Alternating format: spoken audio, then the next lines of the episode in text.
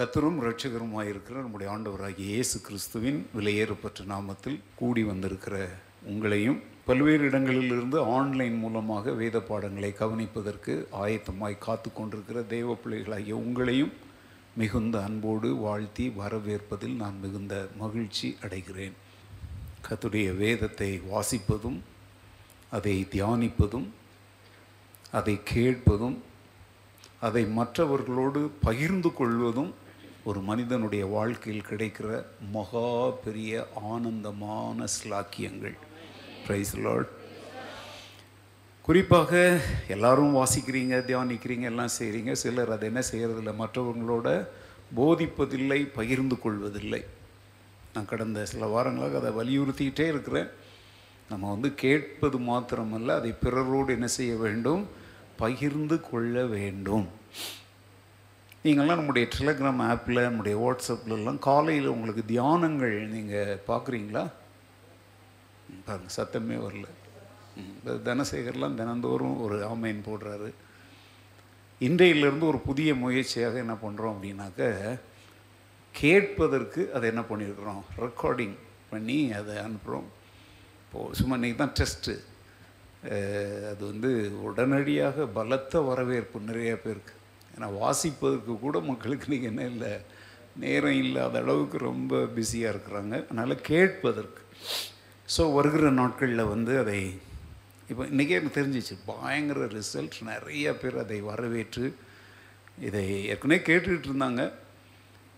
இப்போது நான் என்ன சொல்ல விரும்புகிறேன் அப்படின்னா, நாங்கள் கற்றுக்கொள்ளுகிற சத்தியங்களை பிறரோடு ஒரு முறையில் அல்ல, பல விதங்களில் பகிர்ந்து கொள்வது எங்களுக்கு என்னவாக இருக்குது, பெரிய சந்தோஷமாக இருக்குது. இந்த சின்ன ஆடியோ மெசேஜ் அது வந்து நிறைய பேரை ரீச் ஆகுது. அவங்களுக்கு அதை கேட்பதுனால அவங்களால கற்றுக்கொள்ள முடியுது அப்படின்னு தெரியும் போது, ஓகே, நாம் கற்றுக்கொண்ட விதமாக பலரும் கற்றுக்கொள்ள ஆரம்பிக்கிறார்கள் அப்படிங்கிறது ஒரு பெரிய மகிழ்ச்சியான ஒரு காரியம். இந்த உலகத்தில் தேவனுடைய வார்த்தையானது தேனிலும் தெளி தேனிலும் என்ன உள்ளதாக இருக்கிறது, மதுரம் உள்ளது. அதை நீங்கள் ருசித்து பார்க்காத வரைக்கும் பாட்டிலில் தேனை பார்க்குறீங்க, ஆனால் அதனுடைய ருசி உங்களுக்கு என்னன்னு தெரியாது. கிதியோன் வேதாகம சங்கத்தாரால் இலவசமாய் கொடுக்கப்பட்ட பைபிளெல்லாம் கொண்டாந்து அடுக்கி வைப்பீங்க. நிறைய பேர் வந்து பைபிளெல்லாம் என்கிட்ட ஓசி கேட்பாங்க. கிறிஸ்தவர் அல்லாதவங்கன்னா பரவாயில்ல, விசுவாசிகள் கேட்டால் எனக்கு கோபம் வரும். பைபிள் வந்து நல்லா கவனிங்க, இலவசமாய் வாங்க. வந்து மற்றதெல்லாம் உங்களுக்கு இலவசமாக கிடைக்குதா? கடையில் போய் இலவசமாக ரேஷன் வாங்குறீங்களா? வாங்குறீங்க போல இருக்குது. கவர்மெண்ட் போடுறது அது வேறங்க. நல்லா கவனிங்க, கிறிஸ்தவர்கள் வேதத்திற்குரிய கனத்தை நாம் கொடுக்க வேண்டும். சரி, அப்படியே ஒருவேளை நீங்கள் வாங்கி வீட்டில் அடுக்கி வைத்தாலும் அதனால் எந்த பிரயோஜனமும் கிடையாது. தேன் பாட்டிலையோ பார்த்துட்ட உடனே தேனனுடைய ருசி உங்களுக்கு என்ன செய்யாது, தெரியாது. ஒருவேளை நீங்கள் அதிகமாய் உபயோகிக்காவிட்டால் ஒரு துளியாவது என்ன செய்யணும், எடுத்து நாக்கில் வச்சாதான் அதனுடைய ருசி தெரியும். அப்புறம் அதனுடைய பயன்பாடுகள் என்ன, தேனை என்னென்ன விதத்திலெல்லாம் பயன்படுத்தலாம், அது எது எதுக்கெல்லாம் உதவும், அப்படி நிறைய விஷயங்கள் இருக்குது. அதுபோல் தேவனுடைய வேதம் தேனிலும் தெளி தேனிலும் அப்படின்னு என்ன, பியூரஸ்ட் ஹனி அப்படின்னா அதை பல விதங்களில் சுத்தம் பண்ணி வடிகட்டி அதை விட அது என்ன உள்ளதாக இருக்கிறதாம், மதுரம் உள்ளது, இனிமையானது, சுவையானது. ஸோ கர்த்தருடைய வேதத்தின் சுவையை நீங்கள் அறிய வேண்டும். பிறர் அனுபவிக்கும்படி அதை அவர்களுக்கு நீங்கள் என்ன செய்ய வேண்டும், அறிவிக்க வேண்டும், அறிய வேண்டும், அறிவிக்க வேண்டும். சொல்லுங்கள், உங்கள் வாயால் சொல்லுங்கள், கர்த்தருடைய வேதத்தை அறிய வேண்டும், கர்த்தருடைய வேதத்தை பிறருக்கு அறிவிக்க வேண்டும். Praise Lord. செய்வீங்களா? செஞ்சு பாருங்கள், அப்போ தாங்க உங்கள் வாழ்க்கையில் சந்தோஷம் வரும். கர்த்தருடைய வார்த்தையை தன் சொந்த ஆத்துமாவின் உணவாக எடுத்துக்கொள்ளும் பொழுது கிடைக்கிற ஆனந்தமும், வறண்ட நிலம் போல் கிடக்கிற அநேக ஆத்துமாக்களில் இந்த ஜீவ வசன விதைகளை விதைப்பதும், நம்முடைய வாழ்க்கையில் இருக்கிற துக்கங்கள், மன வருத்தங்கள், காயங்கள், வேதனைகளை மறக்க செய்யும். அது நம்முடைய ஆத்துமாவுக்கு ஒரு புஷ்டியை தரும். நம்முடைய ஆத்துமாவுக்கு ஒரு ஆரோக்கியத்தை தரும். எல்லாவற்றுக்கும் மேலாக இந்த உலகம் தரக்கூடாத சமாதானத்தை அது நமக்கு தரும். Praise the Lord.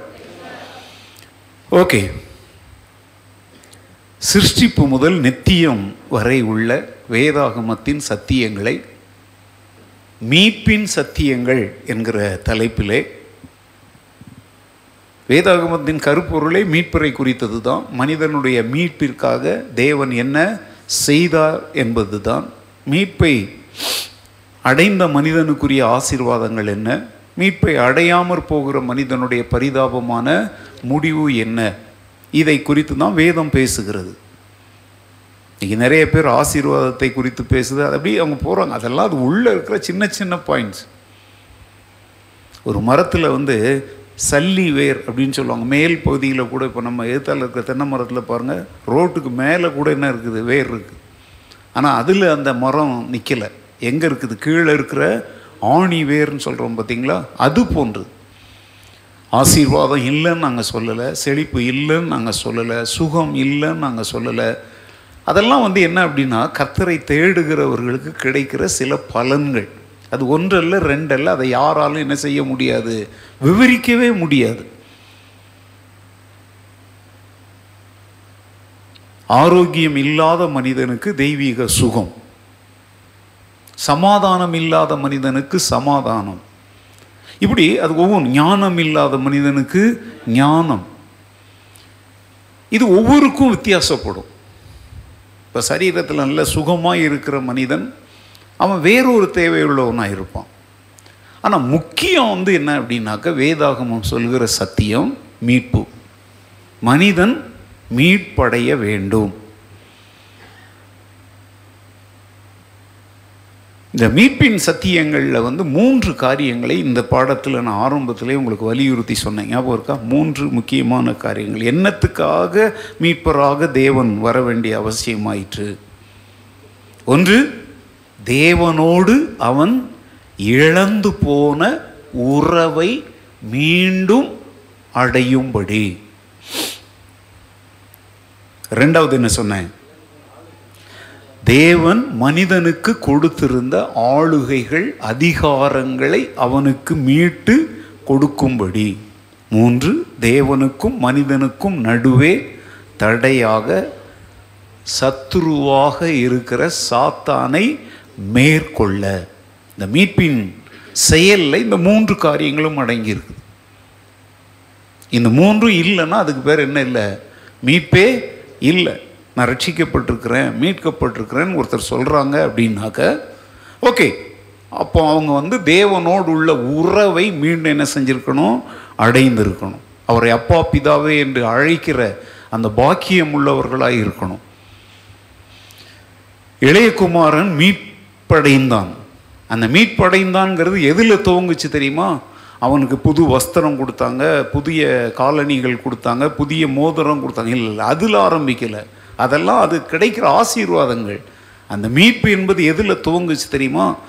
அவனை அவன் தகப்பன் அவனை மீண்டும் யாராக ஏற்றுக்கொண்டார், மகனாக ஏற்றுக்கொண்டார். பார்த்தீங்களா, அவன் இழந்த மகன் என்கிற அந்த உரிமையை அடைந்தான். பார்த்தீங்களா, அதுதான் மீட்பு. ஆனால் அந்த மீட்பினால் ஏற்படுகிற விளைவுகள், த ரிசல்ட்ஸ் ஆஃப் ரிடம்ஷன், அதுதான் வந்து ஜாய், அதுதான் சந்தோஷம். அந்த வீட்டில் ஒரு பெரிய விருந்து, அப்பாவோடு உள்ள உறவு புதுப்பிக்கப்பட்ட உடனே அங்கே இருக்கிற எல்லாரோடு உள்ள உறவும் அவனுக்கு என்ன செய்யப்படுது, புதுப்பிக்கப்படுது. இந்த வாரம் அல்ல, கடந்த வாரத்தில் உங்களுக்கு நான் பிரசங்கம் பண்ணும்போது சொன்னேன், நாம் ஒளியில் நடக்கிறவர்கள் என்று சொல்லியும் சகோதரரோடு நாம் ஐக்கியம் இல்லாதவர்களாக இருந்தால் நாம் யாராக இருக்கிறோம், பொய் சொல்லுகிறவர்களாக இருக்கிறோம். அப்படின்னா ஒளியில் நடக்கிறதுன்னா அர்த்தம் என்ன, இருளில் இருந்து வெளிச்சத்துக்கு வந்துட்டோம். இப்போ நான் வெளிச்சத்தில் நடக்கிறேங்கிறதுக்கு ஒரு அடையாளமே என்ன தெரியுமா, தேவனோடு என் உறவு புதுப்பிக்கப்பட்டால் மற்ற என்னோடு இருக்கிற மற்றவர்களோடும் என்னுடைய உறவு என்ன செய்யப்படும்.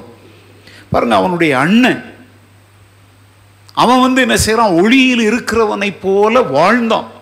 சமுதாயம் என்ன சொல்லியிருக்கோம், அந்த இளைய பையன்தான் ஊதாரியாக ஓடி போயிட்டான், ஆனால் இந்த மூத்த பையன் பாரு எவ்வளோ நல்ல பையனாக அப்பா கூடவே இருந்து அப்பாவை கவனிச்சிக்கிட்டு இதெல்லாம் பிள்ளை அப்படின்னு சொல்லியிருப்பாங்க இல்லையா.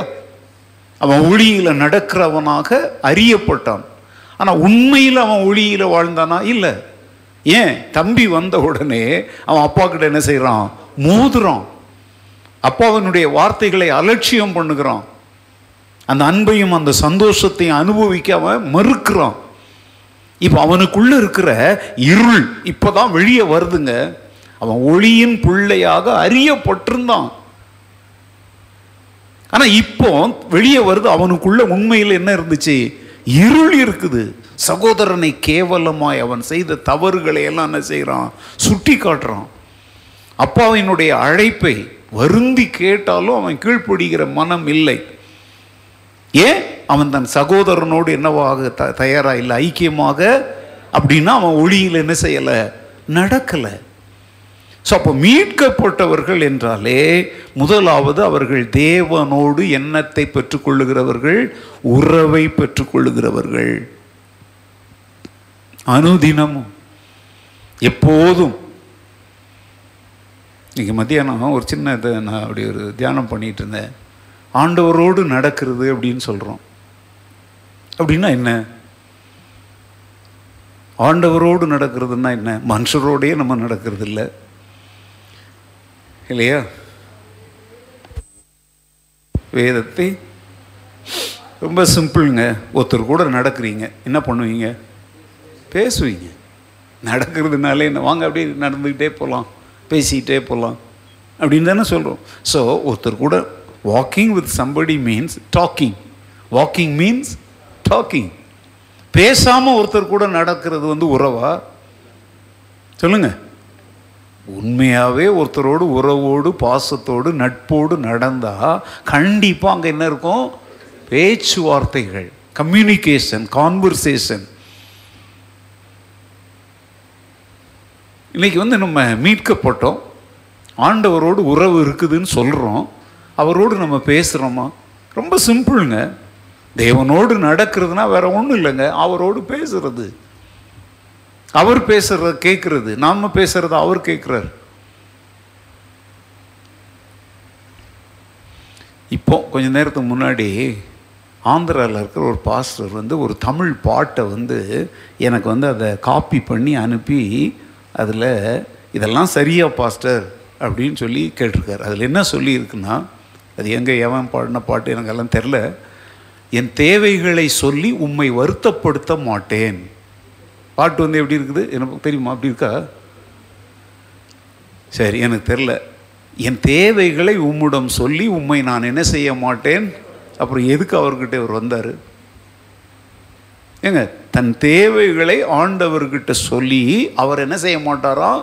வருத்தப்படுத்த மாட்டாராம். அவ்வளோ பெரிய மகா பரிசுத்தவானா இவர்.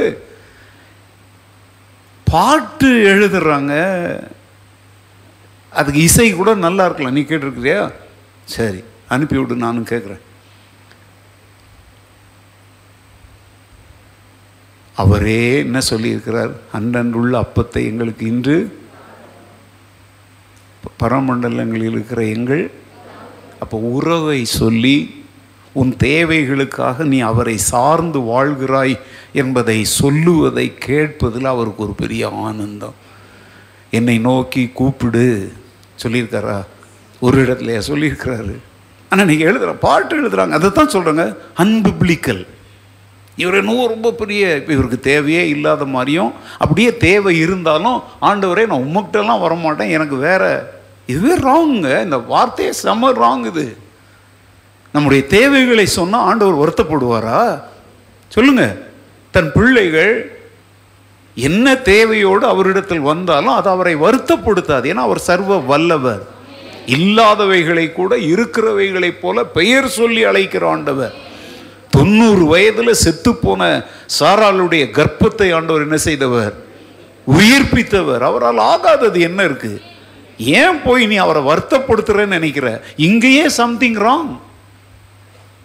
நான் போன்னு சொல்கிறேங்க, என்னவா இருந்தாலும் சரிங்க, எங்ககிட்டலாம் சொல்லி ஒப்பாரி வைக்காதீங்க. ஊரில் உள்ள ஊழியக்காரங்களுக்கெல்லாம் எழுதி புலம்பிகிட்டு இருக்காதீங்க. அதே காரியத்தை அப்படியே ஆண்டவரை பார்த்து சொல்லுங்கள். அது உறவு. ஒரு பாட்டுக்குள்ள சொந்தம் என்று சொல்லிக்கொள்ள என்னது உண்மை விட அவர் சொந்தம் தானே உங்களுக்கு, யாரும் இல்லைன்னு பாடுறீங்கல்ல. இந்த பாட்டையே பாடிட்டு அடுத்தால் என்ன சொல்றீங்க, எனக்கு யார் இருக்கிறா, என்னெல்லாம் விசாரிக்க யார் இருக்கிறா, ஒரு கஷ்டம்னு வந்தால் நான் யாருக்கிட்ட போவேன். இப்போ நீங்கள் பாடினீங்களா அந்த பாட்டு என்னது, சொந்தம்னு சொல்லிக்க யாருமே இல்லை உண்மை விட, அப்படின்னா நீர் தான் எனக்கு சொந்தம்னு அர்த்தம். அதனால தான் நான் சொல்கிறேங்க, பாட்டெல்லாம் ராகத்துக்காக பாடாதீங்க. சில பாடல்கள் ராகம் நல்லா இருக்கும், ஆனால் உள்ளே போனீங்கன்னா அதில் அர்த்தம் இருக்காது. உறவு மீட்பினுடைய முதல் காரியமே தேவனோடு இழந்து போன உறவை மீண்டும் பெற்றுக்கொள்ளுகிறோம். பாவம் செய்து விழுந்து போவதற்கு முன்பு நம்மை சிருஷ்டித்த தேவன் நம்மை குறித்த ஒரு சிறந்த நோக்கத்தோடு நமக்கு சில அதிகாரங்கள், பொறுப்புகள், ஆளுகைகளை தந்தார். சாத்தானுடைய வஞ்சகத்தினாலே அவைகளை நம்ம அவனிடத்தில் இழந்து போயிட்டோம். இப்போ அவனை வீழ்த்தினாதான் அந்த அதிகாரத்தை மீண்டும் நமக்கு பெற்றுத்தர முடியும். இந்த மூன்று காரியங்களை செய்வதற்காகத்தான் மீட்பர் வந்தார். மீட்புல இந்த மூன்று காரியங்களும் கண்டிப்பாக என்ன செய்யணும், அடங்கி இருக்க வேண்டும். இந்த மூன்று காரியத்தை மையமாய் கொண்டு இந்த உலகத்தில் யாராவது மனுக்குலத்திற்குரிய மீட்பின் சத்தியங்களை பேசுகிறாங்களா, எழுதியிருக்கிறாங்களாங்கிறத கொஞ்சம் நீங்கள் ஆராய்ந்து பாருங்க. நான் ஆராய்ந்த வரைக்கும் இந்த மீட்பின் நான் சொல்லுகிற இந்த சத்தியங்களை பரிசுத்த வேதாகமம் தவிர வேற எந்த புத்தகமும் இதுவரைக்கும் சொல்லலை. மீட்பு அடையணும்னு சொல்லுது, நீ முக்தி அடையணும்னு சொல்லுது. ஆனால் முக்தி யாரால் அடைவ, எப்படி அடைவ, உனக்கு முக்தி உண்டாக்க யார் வந்தாங்க, என்ன செஞ்சாங்க, அதெல்லாம் அங்கே சொல்லப்பட்டிருக்காது. ஒரு பழமொழி சொல்லுவாங்கல்ல, உப்பை தின்றவன் தண்ணீர் குடிக்கணும், தப்பு செய்தவன், நல்லா இருக்குல்ல, ரைமிங் நல்லா இருக்கா? இப்போ இது உண்மையிலேயே உங்கள் வாழ்க்கையில் நீங்கள் ஏற்றுக்கிறீங்களா? உப்பையே திங்க முடியாது, உப்பு தண்ணீரையே குடிக்க முடியாது. தப்பு செய்தவன் தண்டனை அடையணும். ஓகே, இது ஒரு நல் இதுதான் மாரல். நல்லா கவனிங்க, தேவனுடைய நீதின்னு சொல்கிறோம் பார்த்தீங்களா, பாவத்திற்குரிய தண்டனையை கண்டிப்பாக ஏற்றுக்கொள்ளணும். ஆனால் அதோடு அப்படியே மொட்டையாக விட்டுறக்கூடாது.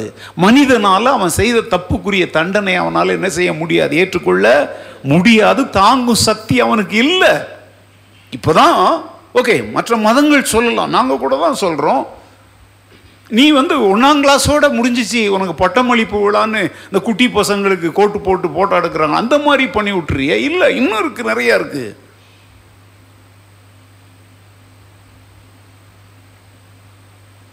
அந்த தப்பு செய்தவன் தண்டனையை சுமக்க பலனற்றவனாக இருக்கிறதுனால அவன் மீட்கப்படணும்னா தண்டனையும் ஏற்றுக்கொள்ளப்படணும்.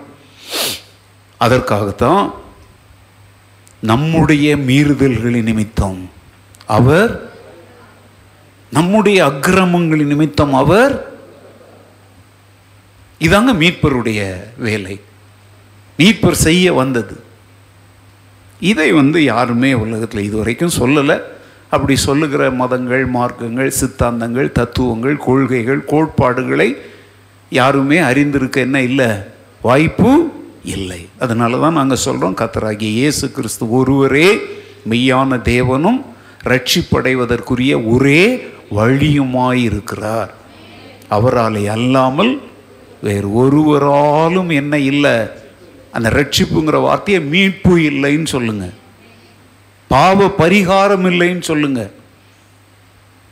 Price the Lord. நீங்களும் நானும் ஆண்டுடைய கிருபையினால இந்த மீட்பை அறிந்து கொள்ள கத்த நமக்கு கிருபை தந்தாரே, அதை அனுபவிக்க உதவி செய்தாரே, அதற்கு எப்போது என்ன உள்ளவங்களாக இருக்கணும். சங்கீதக்காரன் சொல்கிறான், கத்தர் எனக்கு செய்த எல்லா உபகாரங்களுக்காகவும் நான் அவருக்கு என்னத்தை செலுத்துவேன், என் ரட்சிப்பின் பாத்திரத்தை எடுத்து கொண்டு தொழுது கொள்ளுவேன். தொழுது கொள்ளுவேன்றது அப்புறம், அதுக்கு முன்னாடி இன்னொன்று சொல்கிறேன், யார் தொழுது கொள்ள முடியும் தெரியுமோ, ரட்சிப்பின் பாத்திரம் உடையவன். அப்போ ரட்சிப்பின் அனுபவம் உடையவன் தான் ஆண்டவருக்கு நன்றியுள்ளவனாயிருப்பான். அவர் எனக்கு செய்த எல்லா உபகாரங்களுக்காக, அது ஆத்துமா சரீரம் ரெண்டுலையும் அவர் செய்த உபகாரங்களிலேயே பெரிய உபகாரம் என்ன, நம்முடைய ஆத்துமாவை பாவத்தின் கொடூர பிடியிலிருந்து மீட்டாரே, அதுதான் அவர் செய்த உபகாரங்களில் மிகப்பெரிய உபகாரம். மீதியெல்லாம் சாதாரண உபகாரங்கள். அப்போ நீங்கள் மீட்கப்பட்டதை நினைத்து, ஆண்டவர் உங்களை ரட்சித்ததை நினைத்து கூட அவ்வப்போது ஆண்டவருக்கு என்ன சொல்லணும், நன்றி சொல்லணும். உங்களுடைய நாமத்தை என்ன செய்வேன், தொழுது கொள்ளுவேன். அதுதான் பாடலாக பாடுறாங்க, பாவத்தினாலே மரித்து போய் கிடந்தேன், கிருபையாய் ரட்சித்தீரே. சொல்லுங்க, அதெல்லாம் அப்பப்போ ஆண்டவர்கிட்ட சொல்லுங்க. நன்றி உள்ளவங்களா இருக்கணும். நிறைய பேர் வந்து மீட்கப்பட்டோம் அப்படிங்கிறதையே மறந்து தான் வாழ்கிறாங்க. அதனால தான் வரக்கூடாத வார்த்தைலாம் வாயில் வருது, பார்க்கக்கூடாததெல்லாம் பார்க்குறாங்க, செய்யக்கூடாததெல்லாம் செய்கிறாங்க, மனதும் மாமிசமும் விரும்பினதை செய்கிறாங்க. ஏன்? தாங்கள் மீட்கப்பட்டவர்கள் என்பதை என்ன செஞ்சிடறாங்க, மறந்துடுறாங்க. இதைத்தான் என்னை போன்றவர்கள் பிரசங்கங்களில் வந்து என்ன செய்கிறோம், குறிப்பிடுகிறோம். ஆனால் அதை சிலர் வந்து நாங்கள் குற்றம்லாம் சொல்ல மாட்டோம், குறையெல்லாம் சொல்ல மாட்டோன்றாங்க. நாங்கள் சொல்கிறோங்க, நாங்கள் குற்றம் சொல்லலை, குறை சொல்லலை, மீட்கப்பட்டவன் மீட்கப்பட்டவனாக நடந்து கொள்ள வேண்டும் என்று சுட்டி காட்டுகிறோம்.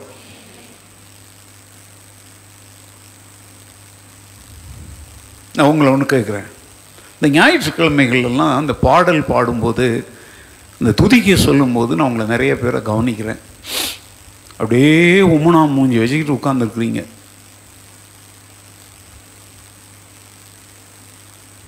எப்படி தான் இவங்கெல்லாம் அதை நடத்துகிறாங்கன்னு எனக்கு தெரில.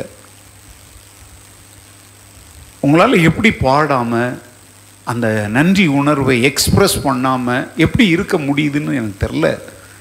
ஆனால் ஏசாயா என்ன சொல்கிறார் தெரியுமா, கர்த்தரால் மீட்கப்பட்டவர்கள் ஆனந்த களிப்புடன் பாடி சீயோனுக்கு வருவார்கள்,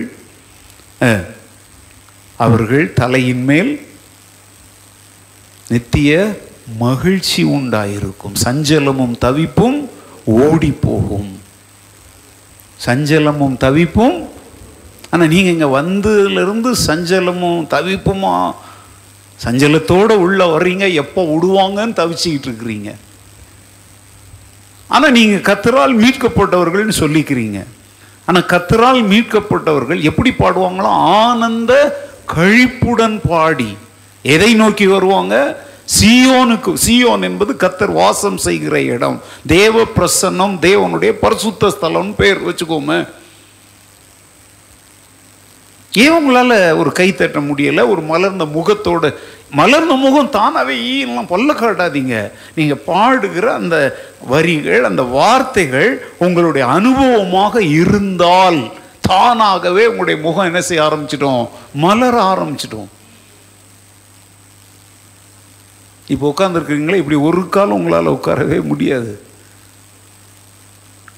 நீங்கள்லாம் சொல்கிறீங்க, பாஸ்டர் இந்த தினத்து என்ன போட்டிருக்கீங்க, மாஸ்க்கு போடுற வரைக்கும் கொஞ்சம் விட்டுருங்க பாஸ்டர், அதுக்கப்புறம் வெளுத்து கட்டுறோன்ற மாதிரி இருக்குது. நீங்களா? எங்கள் மாஸ்க்குக்கும் நம்முடைய மீட்புக்கும் என்ன சம்பந்தம் இருக்குது? அகத்தின் அழகு எதில் தெரியும்? தெரிய மாட்டேங்குது. கர்த்தரால் மீட்கப்பட்டவர்கள் ஆனந்த களிப்போடு என்ன செய்வார்கள், பாடுவார்கள், அவருடைய தலையின் மேல் நித்திய மகிழ்ச்சி தங்கி இருக்கும், சஞ்சலமும் தவிப்பும் ஓடி போகும். அப்போ மீட்கப்பட்டவர்களோட அடையாளத்தை இங்க பாக்குறீங்களா? இதான் அடையாளம். அவங்க பாடும்போது என்ன ஒரு மகிழ்ச்சியும் பரவசமும் ஆனந்தமும். ஏன்னா அந்த இடத்துல தங்களையே மறந்து, உலகத்தையே மறந்து, எல்லாவற்றையும் மறந்து மீட்பருக்கு முன்னாடி அவர் தந்த மீட்பின் அந்த சந்தோஷத்தை வெளிப்படுத்துகிற நேரம் தாங்க ஆராதனை. ஆடுவதும் பாடுவதும் துள்ளுவதும் குதிப்பதும் இல்லை ஆராதனை. அதைத்தான் சங்கீதங்கள் சொல்லணும், கர்த்தர் எனக்கு செய்த எல்லா. இன்னொரு வசனத்தில் சொல்ல, என் ஆத்துமாவே கர்த்தரை ஸ்தோத்திரின்னு சொல்லிட்டு அவர் செய்த சகல உபகாரங்களையும். அந்த உபகாரங்கள்னா என்னது? சோறு தந்தார், துணி தந்தார், வீடு தந்தார், கார் தந்தார். இது இல்லை, அவர் அதெல்லாம் தந்தார் தான், இல்லைன்னு சொல்லலை. இதெல்லாம் அழிந்து போகக்கூடிய சாதாரண ஆசீர்வாதங்கள். ஆனால் அழிவில்லாத ஆசீர்வாதம் என்ன தெரியுமா? மரண குழியிலிருந்து, பாதாள குழியிலிருந்து நம்முடைய ஆத்துமாவை அழிவுக்கு விலைக்கு மீட்டு பாதுகாத்தாரே, இதுதாங்க நம்ம ஆண்டவற்றை பெற்றுக்கொண்ட உன்னதமான ஆசீர்வாதம். அதை நினைக்கும் போது ஆனந்த கண்ணீர் நம்முடைய கண்களில் வடியணும். சும்மா அப்படியே ட்ராமாலாம் போட்டு கண்ணீர்லாம் வடிக்காதீங்க. உண்மையாகவே நீங்கள் உணர்ந்தீங்கன்னா உங்களுடைய நான் தழுதழுக்க ஆரம்பிச்சிடும். அப்படியே விளிம்பில் நின்றுட்டு இருந்தேன், அப்படியே கரணம் தப்பினால் மரணங்கிற நிலைமையில என் ஆத்துமா இருந்துச்சு. என்னை தேடி இயேசு வந்தார், எந்த வாழ்வை அப்படிதானே இருந்துச்சு. அந்த மரணத்தின் கொடிய பிடி, அது அது என்னன்னு நான் சொல்ல முடியாது. துக்கமோ துயரமோ தற்கொலை ஏதோ ஒன்று, வாழ்க்கையினுடைய வெறுப்போ ஏதோ ஒன்றின் விளிம்பில் இருந்த போது தாங்க ஆண்டவர் நம்மை ஓடி வந்து பாதுகாத்தார். நீங்கள் பணக்காரங்களாக இருக்கும்போது உங்களை ரட்சித்தா நீங்கள் நிறைய ஆண்டவருக்கு பணம் கொடுப்பீங்கலாம், கேவலமான காரியத்துக்கு ஆண்டவர் உங்களை ரட்சிக்கல. அப்படி நிலைமையில் நீங்கள் யாரும் என்ன செய்யலை, இருக்கவும் இல்லை. அப்படியே இலவசம், அப்படியே ஆண்டவர் நான்லாம் ஒன்றும் ரட்சிக்க அப்படி ஒன்றும் மோசமான ஆள்லாம் கிடையாது. இன்றைக்கி நிறைய பேர் வந்துங்க தாங்கள் ரட்சிக்கப்பட்டோங்கிற எண்ணம் இல்லாமல் இருப்பதற்கு காரணம் என்ன தெரியுமா? சுயநீதி. முதலாவது, தாங்கள் பாவிகள், கர்த்தருக்கு விரோதமான காரியங்களை செய்தோம் அப்படிங்கிற உணர்வும் கூட. அப்படி என்ன நான் செஞ்சிட்டேன்? நான் கொலையா செஞ்சிட்டேன், நான் கொள்ளையா அடிச்சிட்டேன். அவங்க நினைக்கிறாங்க கொலை செய்திருந்தால் நான் மீட்கப்படுவதில் அர்த்தம் இருக்குது, நான் கொள்ளை அடிச்சிருந்தேன். எங்க வேற ஒண்ணுமே இல்லை. பைபிள் சொல்லுது தீய நோக்கம் பாவமாம். தீய நோக்கமே பாவம். பா கண்களினால் இச்சிப்பதே பாவம். அது யாருக்கும் தெரியாதுல்ல. கண்ணால் எப்படி பார்க்குறோம், நம்ம பார்க்குறோமா இச்சிக்கிறோமான்னு அவன் அவன் ஆத்துமாவுக்கு தான் தெரியும். அதனால தான் தேவனுக்கு முன்பாக ஒருவனும் மேன்மை பாராட்ட என்ன இல்லை இடம். சிலருடைய பாவங்களாவது வெளியரங்கமாக இருக்குது, அதை ஈஸியாக ஐடென்டிஃபை பண்ணி அவங்கள உணர்த்தி கடவுளுக்குள்ளே கொண்டாந்துடலாம். சிலருடைய பாவங்கள் அந்தரங்கமானவைகள். அதனால் உங்கள் அந்த நீங்கள் என்ன சூழ்நிலையில் மீட்கப்பட்டீங்க, அந்த மீட்பை எத்தனை முறை நீங்கள் நாசமாக்க பார்த்தீங்க, ஆண்டவர் கிருபையாய் வந்து உங்களை எப்படி காப்பாற்றினார். ஒரு கோழி தன் குஞ்சுகள், ஆண்டவரே சொல்கிறார்ல, தன் செட்டைகளுக்கு கீழே சேர்த்துக்கொள்ள மனதாக இருக்கிறது போல் உங்களையும் நான் சேர்த்துக்கொள்ள மனதாக இருந்தால் நான் உங்களுக்கு என்ன இல்லாமல் போயிடுச்சு. இப்போ கோழியினுடைய செட்டைகளுக்குள்ளே குஞ்சு இல்லைன்னா கழுகு வந்து அதை என்ன செஞ்சிட்டோம்? ஸோ சத்ருவாகிய சாத்தானுடைய இரையாக நீங்கள் இருந்தீங்க. ஆனால் ஆண்டவர் உங்களை எச்சரித்து புத்தி சொல்லி உங்களை மீண்டும் சேர்த்து கொண்டு இருக்கிறார். நீங்கள் இன்றைக்கி ரட்சிப்பில் நிலைத்து நிற்கிறீங்க அப்படின்னா அது கூட நீங்கள் செய்த நற்கிரியைகளால் அல்ல, ஆண்டவர் நம்மையில் வைத்த மகா பெரிய இரக்கத்தினால தான். அதனால தான் இந்த ரட்சிப்பு மீட்புன்னு வரும்போது எந்த மனுஷனும் தன்னுடைய எந்த பக்திக்குரிய செயல்களை குறித்து கூட என்ன செய்யக்கூடாது, மேன்மை பாராட்ட முடியாது, கூடாது. அது சுயநீதி. சுயநீதியினால் நீ ரட்சிக்கப்பட்டிருந்தனா நீ மேன்மை பாராட்டு. அப்படி சுயநீதியினால் மேன் ரட்சிக்கப்பட்டவன் ஒருத்தனும் இல்லை. அதுதான் ஆண்டவர் அந்த ஆயக்காரன் பரிசேயன் ஓமையை கூட சொல்லி வச்சிருக்கிறார். ஆயக்காரன் தன் பாவத்தை உணர்ந்து தன்னை தாழ்த்துக்கிறான், பரிசேயன் தன் நீதியை குறித்து பேசுகிறான். நான் வாரத்தில் ரெண்டு தரம் உபவாசம் பண்ணுறேன், என் வருமானம் எல்லாத்துலேயும் என்ன கொடுக்குறேன், தசம் வாங்க கொடுக்குறேன், அநியாயக்காரர் இப்படி பல பட்டியல் போட்டு அவங்க மாதிரிலாம் நான் இல்லை, அதோ நின்று ஜோம் பண்ணிக்கிட்டு இருக்கிறான் அவன் மாதிரிலாம் நான் கிடையாது. இது என்ன நீதி? சுயநீதி. அவன் நீதிமான் ஆக்கப்பட்டானா? இல்லை. சேர்ச்சில் வந்து உட்காரும்போது இன்னொருத்தரை பார்த்து மேலே கீழெல்லாம் பார்க்காதீங்க, உங்களை பாருங்கள், அவரை பாரு, அவனை பாரு, முதல்ல ஓ ஆத்மாவை பாரு. ஏசாயா ஆறாவது அதிகாரத்தில் பார்க்குறங்க, உயரமும் உன்னதமான சிங்காசனத்தில் தேவன் வீற்றிருக்கிறவராக ஏசாயா கண்டு பயந்து நடுங்கி, ஐயோ நான் செத்தேன், தொலைஞ்சேன். பயந்தானா? ஐயோ நான் அசுத்த உதடுகளுள்ள மனுஷன். பாருங்க, தன்னுடைய உள்ளத்தின் அழுக்குகளை பார்க்குறான். அப்போ தான் பரலோகத்திலேருந்து ஒரு தூதன் என்ன செய்கிறான், பலிபீடத்திலேருந்து ஒரு நெருப்பு தழலை எடுத்துகிட்டு வந்து அவனுடைய நாவில் வைத்து, இதோ நீ என்ன ஆனாய், சுத்தமானாய். இன்றைக்கெல்லாம் ஆலயத்துக்குள்ள பிரச்சனை என்ன, திருச்சபையில் பிரச்சனை என்ன, கிறிஸ்தவ ஐக்கியங்களில் பிரச்சனை என்ன, தன் சொந்த வாழ்வின் கேடுகளை பார்ப்பதை விட்டுட்டு பிறரை பார்த்து அவங்கள மாதிரிலாம் நான் இல்லை. நான் சொல்கிறேன்ப்பா, நீ வந்து நீதிமான்களுடைய சபையில் நிலை நிற்க முடியாது. சங்கீதம் ஒன்று சொல்லுது, பாவிகள் நீதிமான்களின் சபையில் என்ன செய்வதில்லை, நிலை நிற்பதில்லைன்னு சொல்லியிருக்குது. நான் சொல்கிறேன், சுய நீதி உள்ளவன் கிறிஸ்துவின் நீதியினால் ரட்சிக்கப்பட்ட தேவ பிள்ளைகளின் சபையில் என்ன செய்ய முடியாது, நிலைத்திருக்க முடியாது. அப்படிப்பட்ட சுயநீதி உள்ளவங்க தான் இந்த சர்ச்சு சரியில்லை, இந்த பாஸ்டர் சரியில்லை, இந்த சபையில் உள்ளவங்க சரியில்லைன்னு சொல்லிட்டு நான் அந்த சர்ச்சுக்கு போகிறேன். இங்கே இருக்கிறத கெடுத்தது பார்த்தாதுன்னு இப்போ இவங்க என்னென்னா ஒவ்வொரு சபையாக போய் இப்படி கெடுத்துக்கிட்டே அலைவாங்க. சுயநீதி உள்ளவன், நல்லா கவனிங்க, இந்த சர்ச்சில் இருக்கிறவங்க சரியில்லை, முதல்ல நல்லா கவனிங்க, அவங்கள சரிப்படுத்துறது உன் வேலை இல்லை, உன்னால் சரிப்படுத்த முடியாது. நீ எப்படி ஒரு காலத்தில் சரியாக முடியாமல் தவிச்சுக்கிட்டு கிடந்தியோ அதை மாதிரி அவங்க இருக்கிறாங்க. அவங்களுக்கு மீட்பையும் ரட்சிப்பையும் கொடுக்க போகிறது நீ அல்ல, கர்த்தர். உனக்கு கிடைத்த மீட்புக்காக நன்றி சொல்லிட்டு தாழ்மையாயிரு, பிறரை நியாயம் தீர்க்காதே. சுயநீதி, self righteousness is a dangerous sin. சுயநீதி ரொம்ப ஆபத்தான ஒரு பாவம். பிறரோடு தங்களை எப்போதுமே என்ன செஞ்சு பார்க்கறது, ஒப்பிட்டு பார்க்கிறது. இன்றைய கிறிஸ்தவத்தில் நான் அதை பார்க்குறேன். எங்களை போன்ற ஊழியக்காரங்க கூட தங்களுடைய ஊழியத்தை இன்னொருத்தருடைய ஊழியத்தோடு ஒப்பிட்டு பார்த்து அவரை விட நான் எவ்வளோ பரவாயில்ல. சாரி, அது சுயநீதி. உலகத்தையே அசைக்கிறவனாக தேவன் உன்னை பயன்படுத்தினாலும், பவுல் சொன்னான், பாவிகளில் பிரதான பாவி நான். பாவினா நான் இப்போ பாவியாக இருக்கிறேன்னு நான் சொல்லலை, தன்னுடைய கடந்த காலத்தை நினச்சி பார்க்குறாரு. நிறைய பேர் அந்த வசனத்தை தப்பாக புரிஞ்சுக்கிறாங்க, பாவிகளில் நான். பாருங்கள், பிரசங்கியாரே இப்படி சொல்கிறாரு. ஏங்க, அவர் வந்து அன்றைய நிலைமையை சொல்லலை, என்ன சொல்றாரு தெரியுமா? பாவிகளை ரட்சிக்க கிறிஸ்து இயேசு உலகத்தில் வந்தார் என்கிற வார்த்தை உண்மையும் எல்லா அங்கீகரிப்பிற்கும் பாத்திரமானது. பாவிகளில் அப்படின்னா என்னை போன்ற உளவு கொடுமையான பாவியையும் ரட்சிக்கத்தான் இயேசு கிறிஸ்து இந்த பூமிக்கு என்ன செய்தார், அதை சொல்றதுக்காகத்தான் அந்த வார்த்தையை சொன்னார். தினந்தோறும் பாவிகளில் பிரதான பாவி நான் அப்படின்னு சொல்லி அவர் வந்து அன்றைய அனுபவத்தை சொல்லலை, முந்தின அனுபவத்தை சொல்லுகிறார்.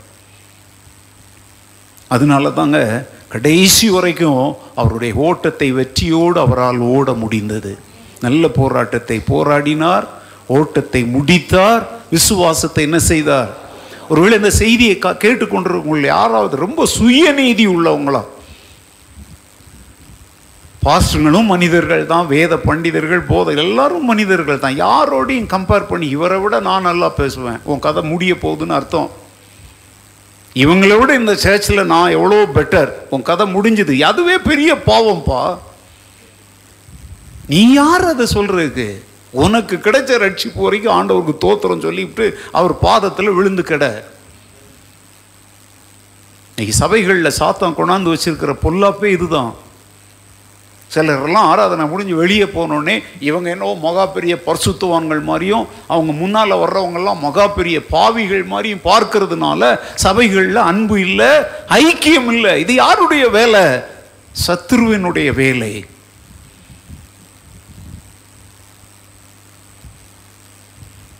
ஓகே, காரியத்தில் நம்ம கவனமாக இருக்கலாம். அந்த மூன்று காரியத்தையும் இப்போ நான் பாருங்கள், இப்போ கேட்கும்போது கூட நீங்கள் சொல்லலை. போன வாரம் கேட்டேன், எப்படியோ இன்னைக்கு என்ன சித்ரா வரலையாச்சே பைபிள் ஸ்டடிக்கு, அதான் பார்த்தேன் சத்தத்தையே காணும்.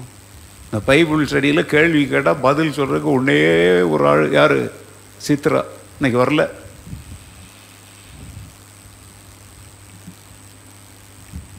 உடனே சித்ரா மேலே பொறாமப்படுறாதீங்க, அதுவும் ஒரு பாவம். ஒருவர் பாராட்டப்படும் பொழுது சந்தோஷப்படணும். இதெல்லாம் நான் பார்க்குறேன் நம்ம சர்ச்சில். சில சமயத்தில் என் வாயினால் ஒருத்தரை நான் பாராட்டிட்டேன், ஒரு வார்த்தை சொல்லிட்டேன்னா அவங்க கதை முடிஞ்சுது, தொலைஞ்சாங்க. அதனால தான் நான் ரொம்ப புல்பீட்டிலேருந்து யாரையும் பாராட்டுறதுக்கு ரொம்ப உஷாராக இருக்கிறேன். ஏன்னா அவங்கள ஒரு வழி பண்ணி சமாதி கட்டிடுவாங்க.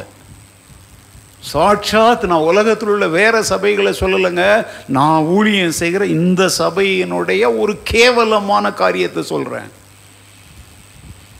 சிலருடைய பேரை கூட என் வாயினால் சொல்லாதபடிக்கு கவனமாக இருக்கிறேன். அந்த அளவுக்கு உலகத்தை சாத்தா இங்கே உள்ளே கொண்டாந்து வச்சுருக்குறான்.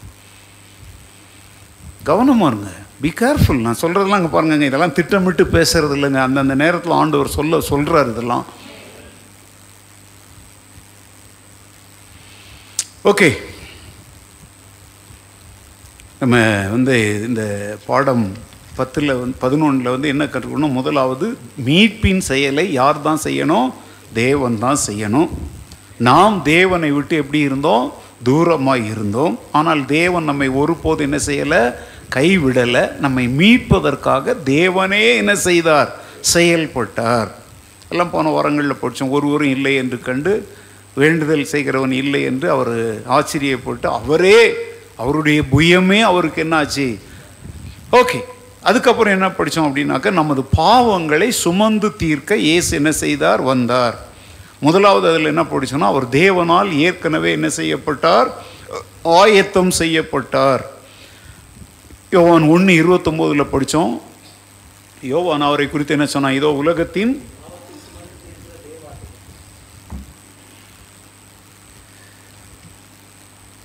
இயேசு என்ன சொல்லுகிறார்? நான் உலகத்தில் வந்த பொழுது பலியையும் காணிக்கையும் நீர் விரும்பாமல் எனக்கு ஒரு சரீரத்தை என்ன பண்ணினீர்? ஆயத்தம் பண்ணினீர் அப்படின்னு சொல்கிற அந்த வசனத்தை படித்தோம். எபிரேயர் பத்தாவது அதிகாரம். யாருமே நோட்ஸ் எல்லாம் எடுக்கிறது கிடையாதா?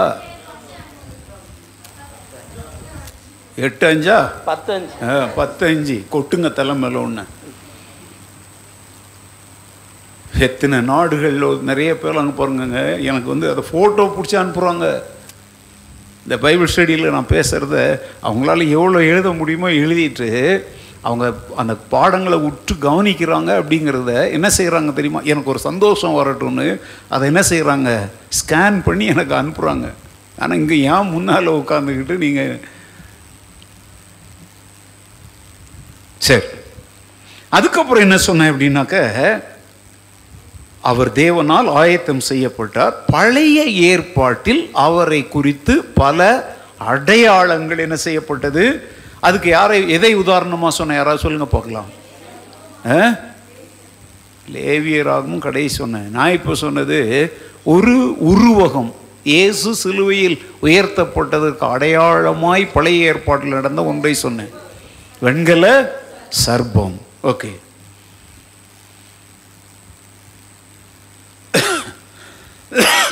யோவான் மூன்றாவது அதிகாரம் பதினான்காவது பதினாறு இல்லை பதினான்காவது வசனம்.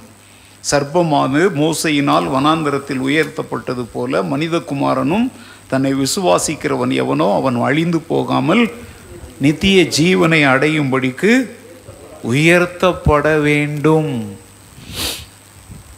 ஓகே, மூன்றாவது பாயிண்ட் வந்து இயேசு நமக்காக என்ன ஆனார்?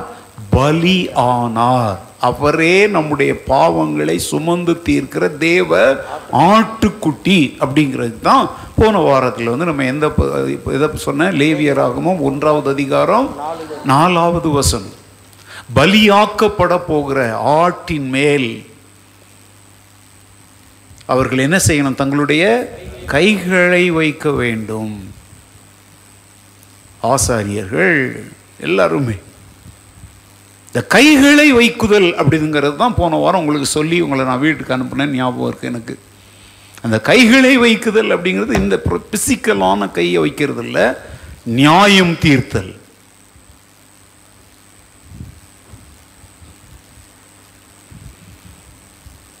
வார்த்தைகளை அதை அதைத்தான் தீமோத்தேயு சொல்கிறார், ஒருவன் மேலும் சீக்கிரமாக என்ன செய்யாத கைகளை.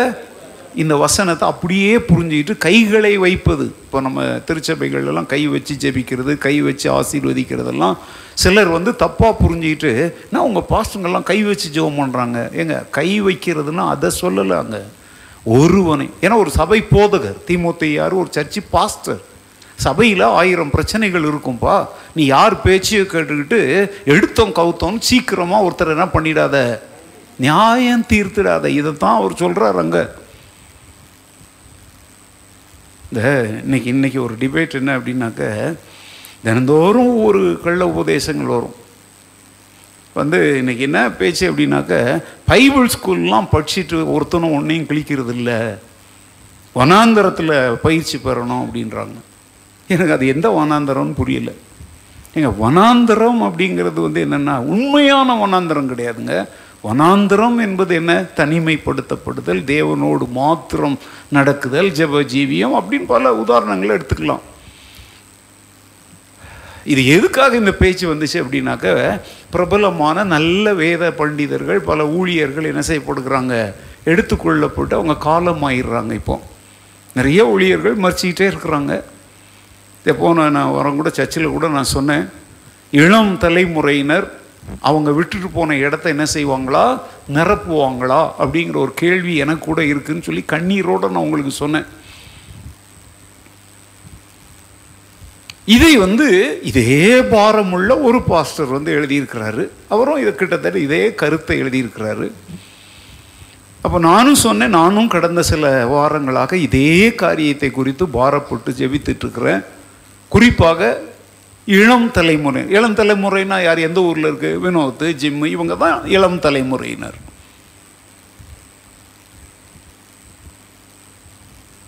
எக்ஸாம்பிள், இப்போ நம்ம சர்ச்சில் உங்களுக்கு இளம் தலைமுறைனா அவங்க தான் புரியும், வேறு யாரை சொல்ல முடியும். இப்போ இவங்க வந்து இப்போ நாங்கள் நிற்கிற இதே அஸ்திப்பா இப்போ அவங்க கேட்குறாங்க, நல்லா தான் இருக்கிறாங்க, ஓகே. ஆனால் நான் கடந்து வந்த பாதை, நான் கடந்து வந்த அனுபவங்கள், நான் இன்றைக்கு பேசுகிற இந்த சத்தியங்களை எதன் அடிப்படையில் கற்றுக்கொண்டேன்? அறிவின் அடிப்படையில் மாத்திரம்தானா, இல்லை அனுபவத்தின் அடிப்படையிலும் கற்றுக்கொண்டேனா? இதெல்லாம் வித்தியாசத்தை உண்டாக்கும் இல்லையா?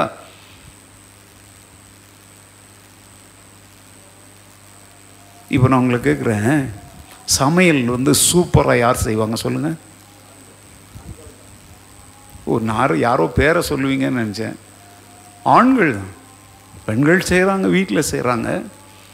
ஆனால் ஃபைவ் ஸ்டார் ஹோட்டலில் போயெல்லாம் பார்த்தீங்கன்னாக்க, செவன் ஸ்டார் ஹோட்டலில் போங்க, எங்கே போனாலும் யார் தான் செய்கிறாங்க? எப்படி அவங்க செய்கிறாங்க? அப்போ ஏம்மா நீங்கள் தான் சொல்லுங்கள். உங்களுக்கு இப்போ தான் தெரியுதா, நாளையிலேருந்து நம்ம வீட்டுக்காரரை சமைக்க வச்சிடலான்னு பார்க்குறீங்களா? வீட்டில் சமைக்க வச்சிங்கன்னா ஒரு படையே செய்ய மாட்டாங்க. என்ன நான் சொல்ல முயற்சிக்கிறதுங்க, நல்லா கவனிக்குங்க. அவங்க வந்து அதை கற்றுக்கொள்கிறார்கள், அதற்கான படிப்புகள் இருக்குது. அந்த படிப்புகளை பெரும்பாலும் பெண்கள் தேர்ந்தெடுப்பதில்லை. அது என்ன காரணம்னு தெரில. ஒரு வேளை அவங்க கற்றுக்கொண்டாலும் அவங்க வேலை செய்கிற இடங்களில் வருகிற இடர்பாடுகள் காரணங்களாக இருக்கலாம். அனுபவங்கள், பை எக்ஸ்பீரியன்ஸ். ஸோ அப்போ வந்து ஒருத்தர் எழுதுகிறார் உடனே, அதாவது நான் எழுதுனா உங்களோட இன்னும் கூட பாருங்கள், நான் சொன்னேன் எப்போவுமே என்னுடைய பைபிள் ஸ்டடியோ சண்டே சர்வீஸில் ஒரு ஆள் மாத்திரம், கடந்த ஞாயிற்றுக்கிழமையும் பார்த்தா ஒரு ஆள் பண்ணியிருக்கிறார்.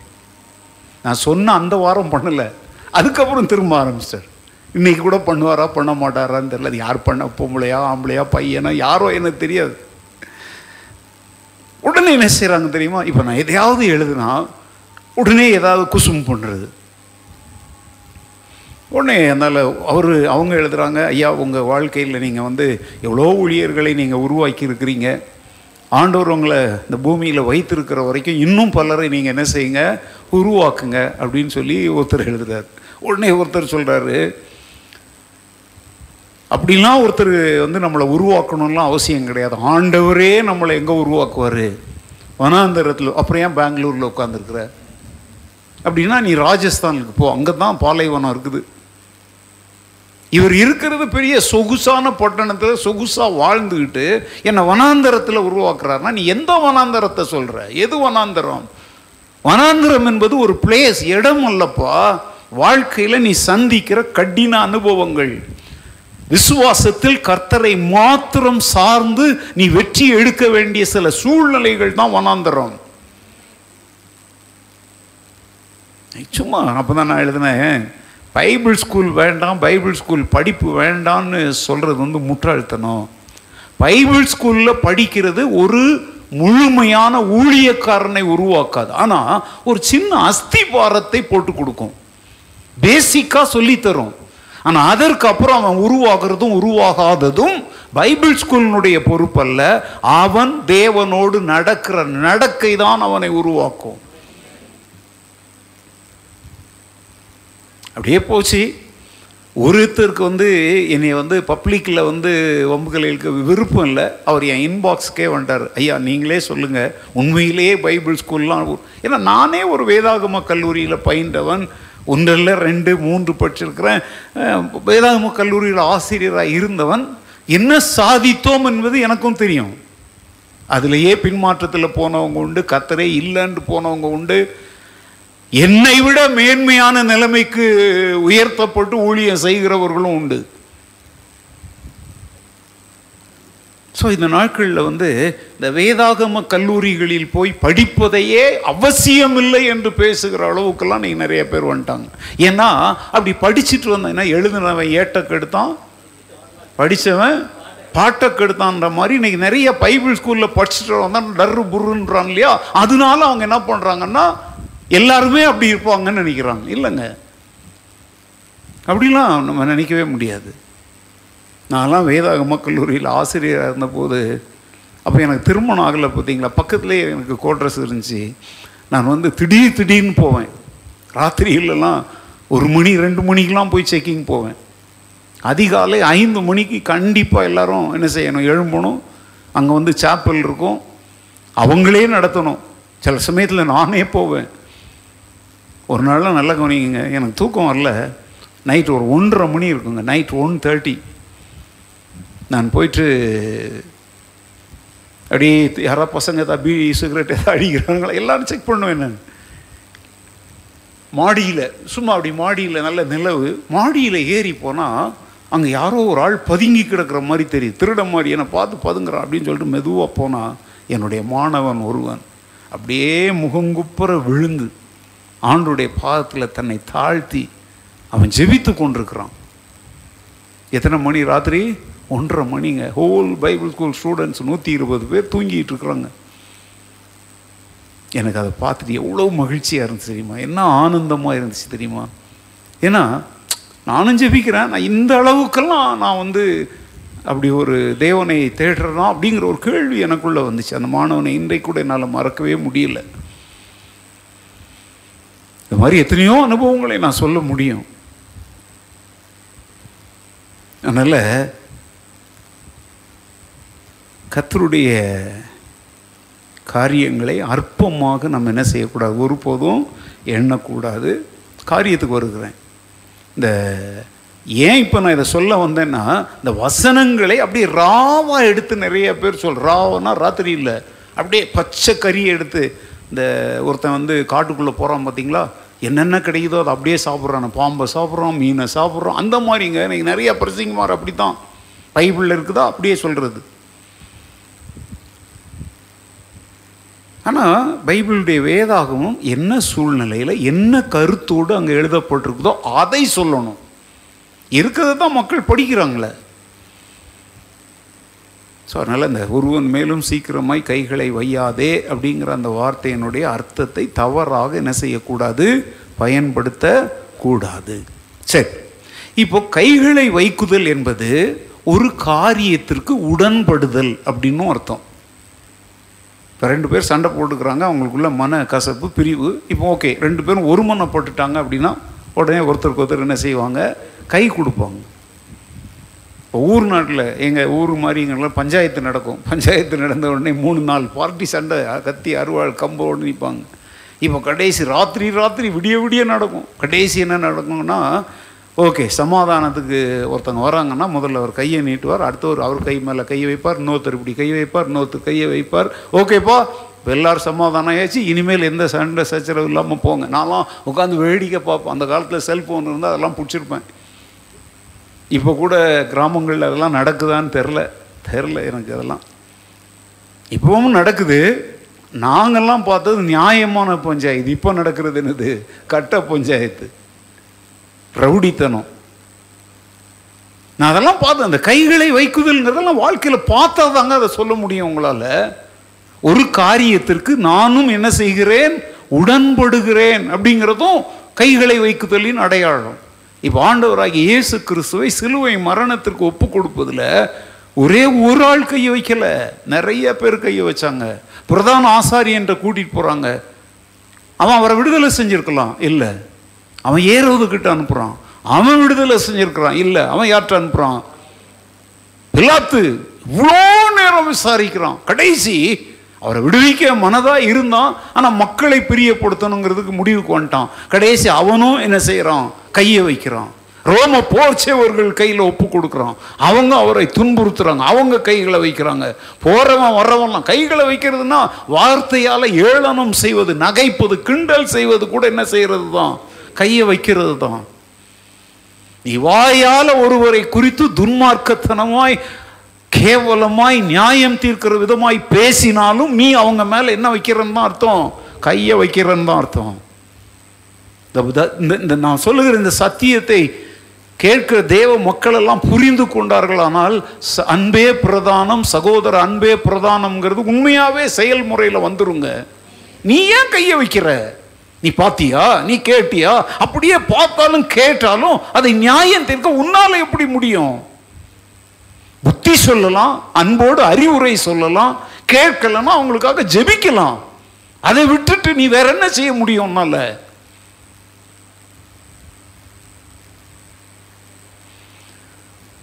பலி ஆடாக இயேசு மாறினார் என்பதற்கு அடையாளமாக யூதர்கள், யூத மத தலைவர்கள், அரசியல் தலைவர்கள், புறஜாதியாராகிய ரோமர்கள் எல்லாரும் அவர் மேலே என்ன வச்சாங்க அப்படின்னா, அவர் யூதர்களுக்கு மாத்திரம் இரட்சகர் அல்ல, சர்வலோகத்திற்கும் இரட்சகர் என்பதற்கு அது ஒரு பெரிய அடையாளம் என்பதை சொல்லி உங்களை வீட்டுக்கு அனுப்புகிறேன், இல்லையா? இன்னைக்கு ஒரு வசனத்தை பாசிங்க. ஒன்று பேதுரு ஒன்றாவது அதிகாரம் பதினெட்டு பத்தொன்பது. First Peter chapter one verse eighteen and nineteen. ஒன்று பேதுரு ஒன்று பதினெட்டு பத்தொன்பது. உங்கள் முன்னோர்களால் பாரம்பரியமாய் நீங்கள் அனுசரித்து வந்த வீணான நடத்தை நடத்தை நின்று அழிவுள்ள வஸ்துக்களாகிய வெள்ளியினாலும் பொன்னினாலும் மீட்கப்படாமல் குற்றமில்லாத மாசற்ற ஆட்டுக்குட்டியாகிய கிறிஸ்துவின் விலையேறப்பட்ட இரத்தத்தினாலே மீட்கப்பட்டீர்கள் என்று அறிந்திருக்கிறீர்களே. அறிந்திருக்கிறீர்களே அறிந்திருக்கிறீங்களா? என்னத்தை என்னத்தை அறிந்திருக்கிறீங்க? என்ன சொல்லுது? உங்கள் முன்னோர்களின் பாரம்பரிய வழக்கத்தினா சொல்லும் வழக்கங்களின்படி நீங்கள் வீணான நடத்தையின் என்று. அப்படின்னு அர்த்தம் என்ன தெரியுமா? ஒன்றுக்கும் பயனற்ற வாழ்க்கைன்னு அர்த்தம். வீணான நடத்தை நான் அங்கே இங்கே போகிற திரைக்கடலோடியும் திரவியம் தேடுன்னு பொருளை தேட பொன்னை தேட ஓடுற. ஆனால் அதெல்லாம் என்னது? வீண் பிரயாசங்கள். ஏன்னா அதில் யார் இல்லை? தேவன் இல்லை. இன்ஜினை கழட்டி விட்டுட்டு பெட்டி மாத்திரம் வண்டி ஓடுமாங்க? ஓடாது. அப்படி ஓடுவாங்க. அதான் வீணான நடத்தை, வீணான வாழ்க்கை, பயனற்ற வாழ்க்கை, அர்த்தமற்ற வாழ்க்கை. அதில் இருந்து நீங்கள் அழிவுள்ள பொருட்களாகிய வெள்ளியினாலும் பொன்னினாலும் மீட்கப்படலை. அப்போ எதனால மீட்கப்பட்டீங்க? குற்றம் இல்லாத மாசற்ற ஆட்டுக்குட்டியாகிய இயேசு கிறிஸ்துவின் விலையேறப்பெற்ற இரத்தத்தினாலே மீட்கப்பட்டீர்கள். ஹல்லேலூயா. இந்த வசனமும் நமக்கு என்னத்தை சொல்லித்தருது? அவர் தான் ஆட்டுக்குட்டி. தன்னுடைய விலையேறப்பெற்ற இரத்தத்தை நம்முடைய மீட்பிற்காக அவர் சிந்தினார்.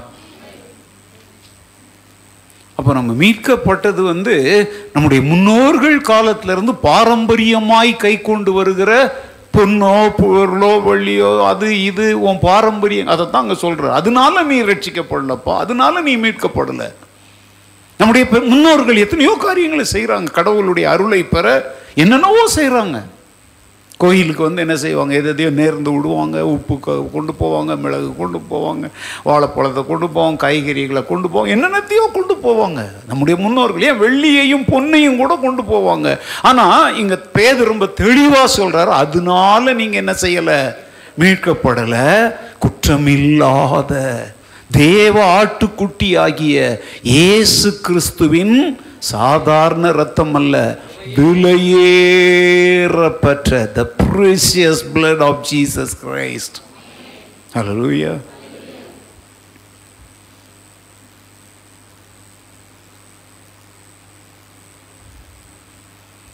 இந்த பாடலெல்லாம் பாட நேரம் இல்லை. நான் ஒரு பாடல் உங்களுக்கு தெரியுமா?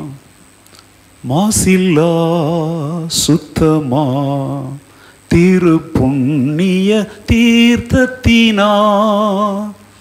இந்த பாடல் நம்ம வந்து கம்யூனியன் சமயத்தில் போடுவோம். அது இடத்துல என்ன சொல்ல தெரியுமா? ஆட்டுக்குட்டியின் இரத்தத்தினால்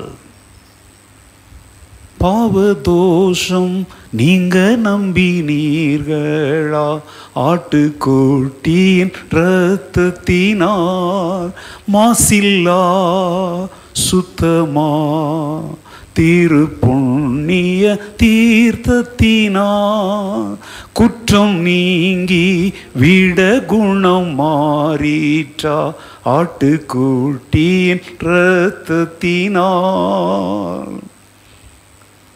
இன்னொரு பாடல், இம்மானுவேலின் இரத்தத்தால் நிறைந்த ஊற்றுண்டே எப்பாவமும் நீங்கும் அப்படின்னு சொல்லி பில்லி கிரகாம்லாம் இந்த பாடல்களை பிரசங்கம் பண்ணி முடித்தோடனே மக்களை முன்னால் வர்ற சொல்லதுக்கு முன்னாடி கொயர் வந்து இந்த பாடலை பாடும் பொழுதே மக்கள் உள்ளம் உடைந்து அழுவாங்க. இம்மானுவேலின் இரத்தத்தால் நிறைந்த ஊற்றுண்டே, இதெல்லாம் அவர் முக்கியப்படுத்தி பிரசங்கம் பண்ணுவாருங்க. இன்றைக்கி யார் இன்றைக்கி பிரசங்கத்தில் இதெல்லாம் கொண்டாந்து சொல்கிறாங்க? மக்களை பரவசப்படுத்தி அனுப்ப முயற்சிக்கிறாங்களே ஒழிய கிறிஸ்துவண்டை இழுக்க முயற்சிப்பதில்லை.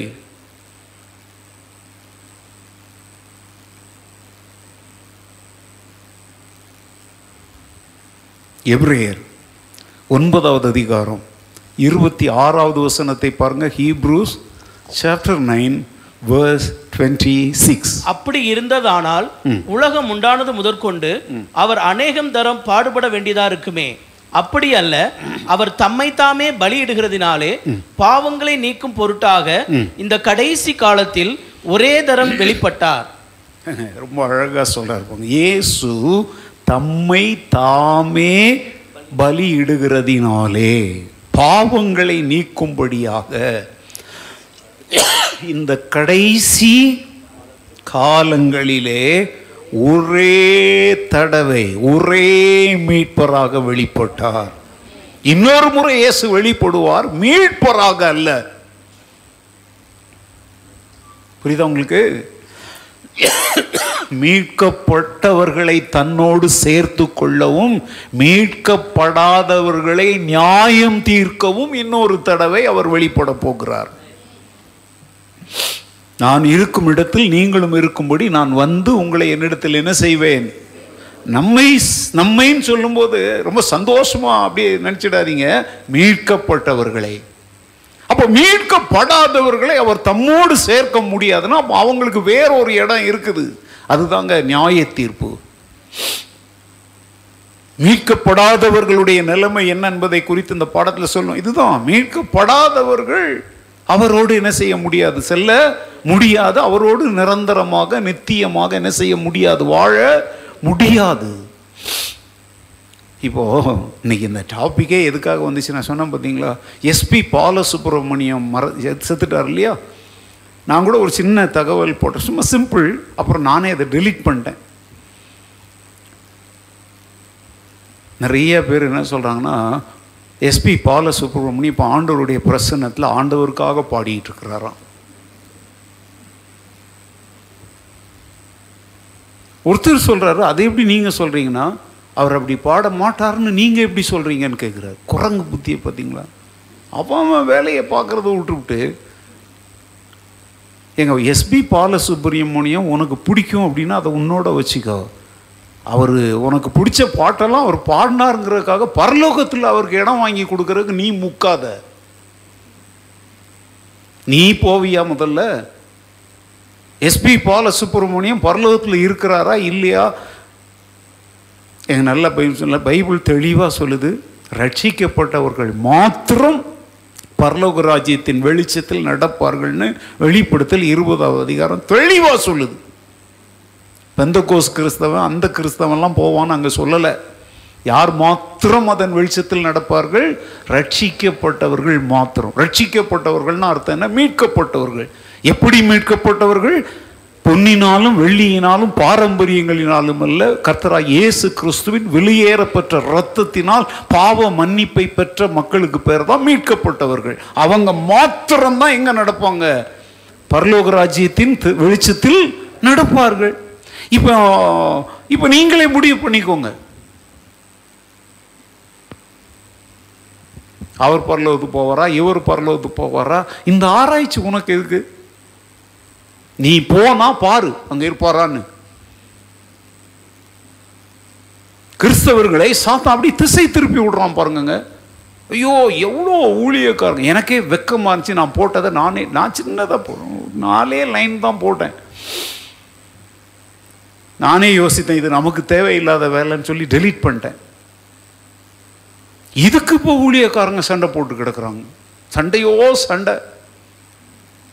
அவர் பரலோகத்தில் இருப்பார்னு சாதிக்கிற ஒரு கூட்டம், இருக்க மாட்டார்னு சாதிக்கிறவர். எனக்கு ரெண்டும் நான் சொல்ல விரும்பலை. கர்த்தராகிய இயேசு கிறிஸ்துவின் விலையேற பெற்ற இரத்தத்தினால அவர் மீட்பை இந்த பூமியில் பெற்றிருந்தால் கண்டிப்பாக பரலோகத்தில் இருப்பார். பெறலை அப்படின்னா அதை நான் சொல்ல வேண்டிய அவசியம் இல்லை. யாருக்காகவும் வேதத்தை எனக்கு செல்ல பிடிச்சவங்க இருக்கலாம், ஆனால் அதை விட மீட்பு முக்கியமானது. மீட்பரோடு உள்ள உறவு முக்கியமானது. இந்த சில சாவுகளெல்லாம் மரண வீடுங்கள்லாம் ஊழியக்காரங்களாகி எங்களுக்கு இருக்கிற தர்ம சங்கடமே என்ன தெரியுமா? எங்களுக்கு நல்லா தெரியும், அது தண்ணி வண்டியில் செத்து கிடக்குது, போதையில் செத்து கிடக்குது, அக்கிரம அநியாயத்தில் செ ஐயா ஒரு ஜெபம் பண்ணுங்க. என்னன்னு ஜெபம் பண்ணுறது? இப்போ என்ன சொல்லி ஜெபம் பண்ணுறது? சில ஊழியக்காரம்லாம் அடிச்சு விடுவான் பாருங்க. வந்து ஐயாவை பற்றி சர்ச்சைக்கெலாம் ஒழுங்காக போவார். ஊழியக்காரங்க அவர் ஊழியக்காரங்க வந்து அட போங்கடான்னு எந்திச்சு போகிற ஆள். கேட்டால் சொல்லுவாங்க, ஒருத்தன் செத்ததுக்கப்புறம் அவனை பற்றி எந்த குறையங்க செத்தானே சா உயிரோடு இருந்தானே குற்றம் குற்றம் தான். எனக்கெல்லாம் சில சமயத்தில் வந்து இந்த மாதிரி தர்ம சங்கடம் வரும்போது நான் வந்து ஜெபம் பண்ண சொன்னால் அவரை இழந்ததுனால அழுதுகிட்டும் கண்ணீர் போட்டுக்கிட்டு கிடக்குறாங்களே, இவங்களுக்காக ஜெபம் பண்ணிட்டு முடிச்சுடுவேன். அவ்வளோதான். நான் வந்து அந்த மறித்து போன மனிதன் பெயரை சொல்லி ஜெபித்து அது வந்து ஊரை ஏமாத்துறதில்லைங்க. அவருடைய நற்கிரியைகளை கூட சொல்லி ஜெபிக்க வேண்டிய அவசியம் இல்லை. ஏன் தெரியுமா? எல்லாமே கர்த்தருக்கு நல்லா தெரியும்.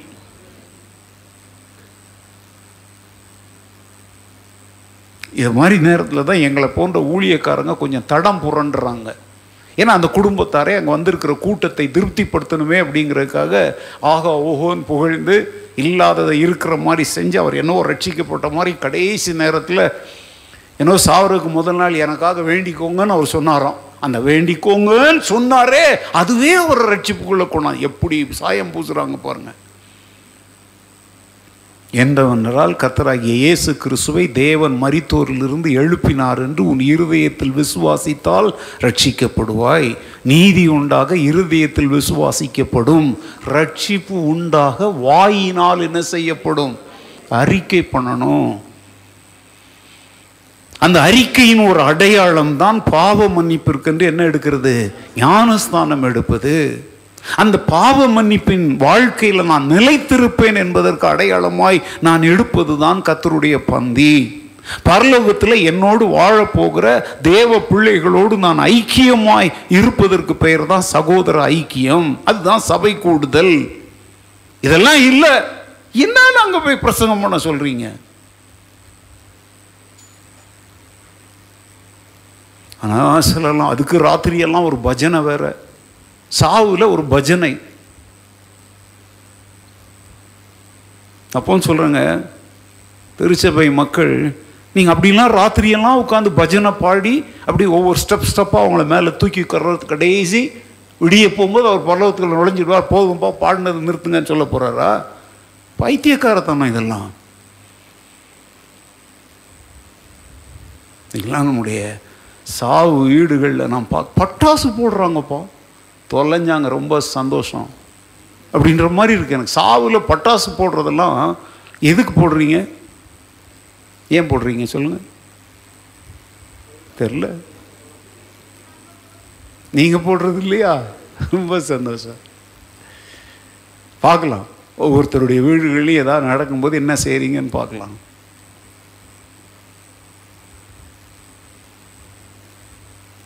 இங்கே ஒரு பழக்கம் வச்சுருக்காங்கன்னா தெரியுமா, ஒரு அன்றைக்கெலாம் ஒரு சாவில் என்னை கெஞ்சினாங்க, ஒரு அஞ்சே அஞ்சு நிமிஷம் டைம் கொடுங்க ஐயா, இந்த டர டர அடிக்கிறோம், அதை அடிக்காமல் பாடி எடுக்கக்கூடாதான். ம் அதனால தான் நான்லாம் இப்போ வந்து எந்த சாவு இருந்தாலும் முதல்ல அந்த வீட்டாரை கூப்பிட்டு நான் சொல்லிவிடுவேன், இந்தந்த பாரம்பரியங்களெல்லாம் செய்கிறதுக்கு நான் அனுமதிக்க மாட்டேன். அப்படி அனுமதித்தால் அந்த காரியத்தில் நான் தலையிடான செய்ய மாட்டேன், வரமாட்டேன், கண்டிப்பாக சொல்லிடுறேன். அவங்க என்ன நினைக்கிறாங்கன்னா, சாவுன்ன உடனே பாஸ்டர் அப்படியே சத்தியத்தை கொஞ்சம் தூக்கி வச்சுட்டு நமக்கு ஜாலரை அடிப்பா. சாவாக இருக்கட்டும், கல்யாணமாக இருக்கட்டும், குழந்தை பிறப்பாக இருக்கட்டும், என்ன மண்ணாங்கட்டியாவனாலும் இருக்கட்டும், சத்தியத்தெல்லாம் விலை பேச முடியாது. அந்த இடத்துல உணர்ச்சி வசப்பட்டெல்லாம் அப்படியே ஏதோ அப்படியே ஒரு ஆக்ரோஷத்தில் நம்மளையே மறந்து அப்படியே ஒத்து போவோமான்னு பார்க்குறாங்க மக்கள். Sorry, never.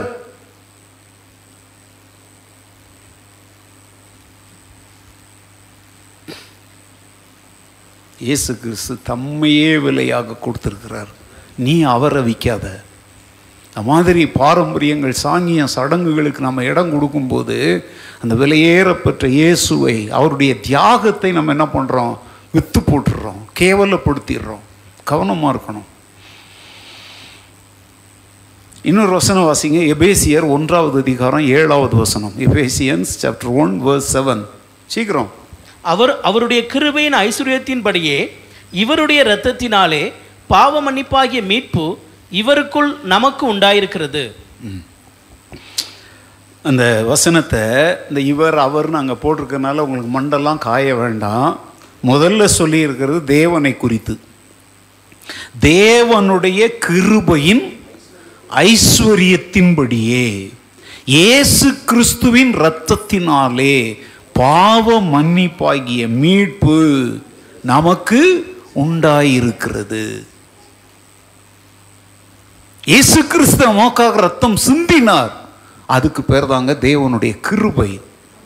தேவன் தன்னுடைய கிருபையை நமக்கு வெளிப்படுத்தினார் இல்லையா, அதை இயேசு கிறிஸ்து எப்படி வெளிப்படுத்தினார், தன்னுடைய இரத்தத்தையே நமக்காக சிந்தி பாவ பரிகாரமாக செலுத்தி. இதுதான் கிருபை. அந்த கிருபைக்கு நம்ம தகுதி உள்ளவர்களா? என்னை மீட்பதற்காக அவர் தன் உயிரையே கொடுக்குறாருன்னா உண்மையிலே அது ரொம்ப பெரிய விஷயங்க. நான் என்ன அவ்வளோ பெரிய ஆளா, நான் என்ன அவ்வளோ பிரயோஜனமானவர்? ஆனால் நான் அப்படி நினைத்தாலும் தேவனுடைய பார்வையில் நான் யாராக இருக்கிறேன், விலையேற பெற்றவனாக இருக்கிறதுனால தான் தன்னுடைய விலையேற பெற்ற இரத்தத்தையே எனக்காக சிந்துகிற அளவுக்கு தேவன் என் மேல் கிருபை பாராட்டினார். இதை நினைங்க, இதை நினைத்த ஆண்டவருக்கு நன்றி சொல்லுங்க. என்னையும் அறிந்து கொண்டீரே, என்னையும் தெரிந்து கொண்டீரே, என் மேலேயும் உங்களுடைய கண்ணை வைத்து எனக்காகவும் தியாகம் செய்தீரே. ஏங்க உங்கள் வாயில் அதெல்லாம் வரவே மாட்டேங்குது? துதி எப்படின்னா சோத்ரம் சோத்ரம்னு முக்குறீங்க. நீ சத்தமாக துதிக்கிறியோ, மென்மையாக துதிக்கிறியோ, பாடலோட துதிக்கிறியோ, எப்படி துதிக்கிறியோ, இதெல்லாம் சொல்லி துதி, இதெல்லாம் சொல்லி நன்றி சொல்லு. ஏங்க சத்தியத்தின் அடிப்படையில் ஆண்டவரை தொழுது கொள்ளுவதுங்கிறதுக்கு பேர் இதுதாங்க. அவர் யார், என்ன செய்தார், இந்த ரெண்டும் நம்முடைய வாயினால் அறிக்கை பண்ணப்படணும். அது வாயின் வார்த்தையாக இருக்கலாம், அது வந்து ஒரு பாடலாக இருக்கலாம், என்னவோ வேணாலும் இருக்கலாம், கண்ணீராக இருக்கலாம், கரங்களை உயர்த்துவதாக இருக்கலாம், அவருடைய பாதத்தில் விழுந்து சரணடைவதாக இருக்கலாம். இன்னைக்கு மத்தியானம் ஒரு குடும்பம் எங்கள் வீட்டுக்கு வந்திருந்தாங்க. அவங்க சொல்கிறாங்க, ஐயோ இந்த வாரம் பிரசங்கம் மூன்றாவது ஆராதனையில் அந்த குடும்ப தலைவன் சொல்கிறான், என்னால் என்னை அடக்கிக்கவே முடியலை, அப்படியே எழுந்து நின்று அப்படியே கரங்களை உயர்த்தி சத்தமிட்டு அழுது ஆண்டவருக்கு முன்னாடி ஆடி பாடிடலாமான்னு நினச்சேன். மூணாவது ஆராதனையில் முட்டி போட்டு ஜெபியம் பண்ண சொன்னீங்களா, அதை சொல்கிறாங்க, ஐயோ நான்லாம் பார்த்தேன், டபக்குன்னு முட்டி போட்டுட்டேன், கண்ணில் இருந்து கண்ணீர் ஊற்றிக்கிட்டே இருக்குது. நான் கேட்குறேங்க, எப்போதாவது உருக்கமாக ஒரு ஜ பிரசங்கம் பண்ணால் தான் இது உங்களுக்கு வருமா? நான் சொல்கிறேன், உருக்கமாக பிரசங்கம் பண்ணலனாலும் எங்களுக்கு எப்போதும் வருது. ஏன்னா எங்களுடைய கேவலமான நிலையையும் ஆண்டவர் எப்படி தூக்கி எடுத்தாருங்கிறத செத்தாலும் மறக்க முடியாதுங்க. அதனால் அது எப்போதுமே மனதில் இருக்குது. அதனால தான் ஏதாவது சில வால்ங்க மாதிரி பிசாசு பல காரியங்கள் நம்முடைய வாழ்க்கையில் நீட்டை வைத்தாலும் ஒரு குறிப்பிட்ட நேரத்தில் அதை என்ன பண்ணிடுறோம், வெட்டிடுறோம்.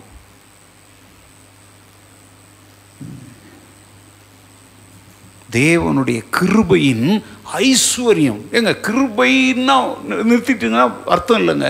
அந்த ஐஸ்வர்யம்ங்கிறது என்ன தெரியுமா, இப்போ என்கிட்ட பத்தே பத்து ரூபா இருக்குது, ரெண்டு ரெண்டு ரூபான்னா அஞ்சு பேருக்கு தான் என்னால் கொடுக்க முடியும். ஆண்டவர் வந்து ஏதோ அஞ்சு பேர் பத்து பேர் யூதர் ஒரு குலம் கோத்திரத்தை மாத்திரம் ரட்சிக்கக்கூடியவர் அல்ல.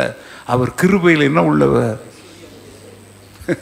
யாரை வேண்டுமானாலும் அவரால் ரட்சிக்க முடியும். அதனால தான் சொல்கிறார், ஆண் என்றும் இல்லை, பெண் என்றும் இல்லை, சுயாதீனன் என்றும் இல்லை, அடிமை என்றும் இல்லை, யூதன் என்றும் இல்லை, கிரேக்கன் என்றும் இல்லை. இன்னும் போயிட்டே போங்க. படித்தவன் என்றும் இல்லை, படியாதவனும் இல்லை, ஏழை இல்லை, பணக்காரன் இல்லை, மேல்நாடு கீழ்நாடு வெள்ளைக்கார் ஒன்றும் கிடையாது. ஆண்டவருடைய கிருபையின் ஐஸ்வர்யம் எல்லாரையும் வாரிக்கொள்ளும் அன்பு நிறைந்தது. அல்லேலூயா. ஓகே, இந்த வேகமாக போகலாம். கடைசி பாயிண்ட் வந்து இயேசுவே மீட்பர். He is the only saviour. திரும்ப ஒரு முறை நினைவுபடுத்துக்கிறேன், மீட்புன்னா என்ன, மூணு பாயிண்டில் ஒன்று திரும்ப ஒன்று மாத்திரம் சொல்கிறேன்.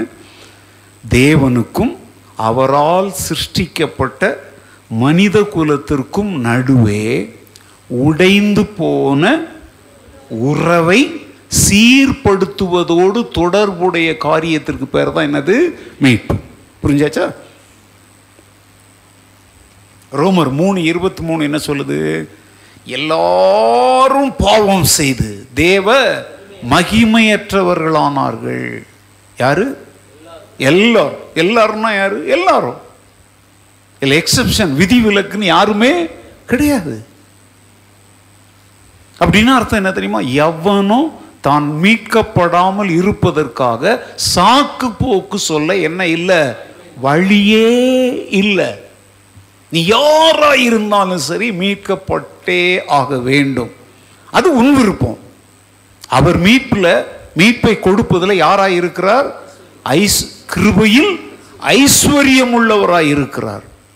நீ தேவையுள்ளவனாய் இருக்கிறாய். நீ அந்த கிருபையின் ஐஸ்வர்யம் உள்ள ஒரு இடத்துல வராத பட்சத்தில் உனக்கு மீட்போ ரட்சிப்போ கிடைக்க என்ன இல்லை, வாய்ப்பு இல்லை. நீ மீட்கப்படாமல் இருப்பதற்கு சரியான காரணம் ஒன்றை நீ ஆண்டவரிடத்தில் என்ன செய்ய முடியாது, சொல்ல நோ எக்ஸ்கியூசஸ். நான் மீட்கப்படாமல் போனதுக்கு அவங்க காரணம், இவங்க காரணம், அது காரணம், இது காரணம். சாரிங்க, என்ன காரணத்தையும் மேற்கொள்ளக்கூடிய அன்பின் கிருபையில் அவர் ஐஸ்வர்யம் உள்ளவராக இருக்கிறார். என் புருஷன் என்னைய தடுத்தார், இல்லை, நீ விரும்பினால் தடைகளை மாற்றி உன்னை ரட்சிக்க கர்த்தர் வல்லவர். ஏங்க, இயேசுவை பார்க்கத்தான் விரும்பி சகை வந்தான், இன்றைக்கு உன் வீட்டுக்கு ரட்சிப்பு வந்ததுன்னு சொல்லி ரட்சிப்பை வாரி வழங்கிட்டு போனார் என் ஆண்டவர். எதையும் நீ தடையாலாம் சொல்லி சும்மா சாக்கு போக்கு சொல்லி நீ ரட்சிக்கப்படாமல் இருப்பதற்கு காரணங்களை என்ன செய்யக்கூடாது, தேடக்கூடாது. எங்கள் நாட்டில் இந்த வழக்கம், எங்கள் இயேசு கிறிஸ்து ஒரு குறிப்பிட்ட நாட்டுக்காகலாம் மறிக்கலை, அவர் இந்த உலகத்தில் உள்ள எல்லாருக்காகவும் தான் மறித்தார். இதெல்லாம் எங்கள் கலாச்சாரம், எல்லா கலாச்சாரம் உள்ள மக்களுக்காகவும் தான் இயேசு மறித்தார். அல்ல, எந்த பூமியினுடைய எந்த ஒரு நாட்டின் எந்த ஒரு குடிமகனும் தான் ரட்சிக்கப்படாமல் இருப்பதற்கு சாக்கு போக்கு சொக்குல என்ன இல்லை. ஏன்னா எல்லாரும் பாவம் செய்து தேவ மகிமையை இழந்து போயிருக்கிறாங்க. எபிரேயர் ஒன்பதாவது அதிகாரம் இருபத்தி ரெண்டாவது வசனம், Hebrews chapter nine verse twenty two. நியாய பிரமாணத்தின்படி கொஞ்சம் குறைய எல்லாம் இரத்தத்தினாலே சுத்திகரிக்கப்படும், இரத்தம் சிந்துதல் இல்லாமல் மன்னிப்பு உண்டாகாது. நியாய பிரமாணங்களின்படி கிட்டத்தட்ட அனைத்தும் இரத்தத்தினாலே மாத்திரம் என்னாக்கப்படும், சுத்திகரிக்கப்படும், தூய்மையாக்கப்படும். இதை எளிய தமிழ்ல சொல்றோம், பரிசுத்தமாக்கப்படும் அப்படின்னு சொல்லிட்டு ரத்தம் சிந்துதல் இல்லாமல் பாவ மன்னிப்பு உண்டாகாதுன்னா இல்லை. இயேசு கிறிஸ்து ஏன் தன்னுடைய ரத்தத்தை சிந்தினார்னு இப்போ புரியுதா? மீட்பு உண்டாகணும்னா, பரிசுத்தம் உண்டாகணும்னா ரத்தம் சிந்துதல் இல்லாமல் மீட்போ பாவ மன்னிப்போ இல்லை.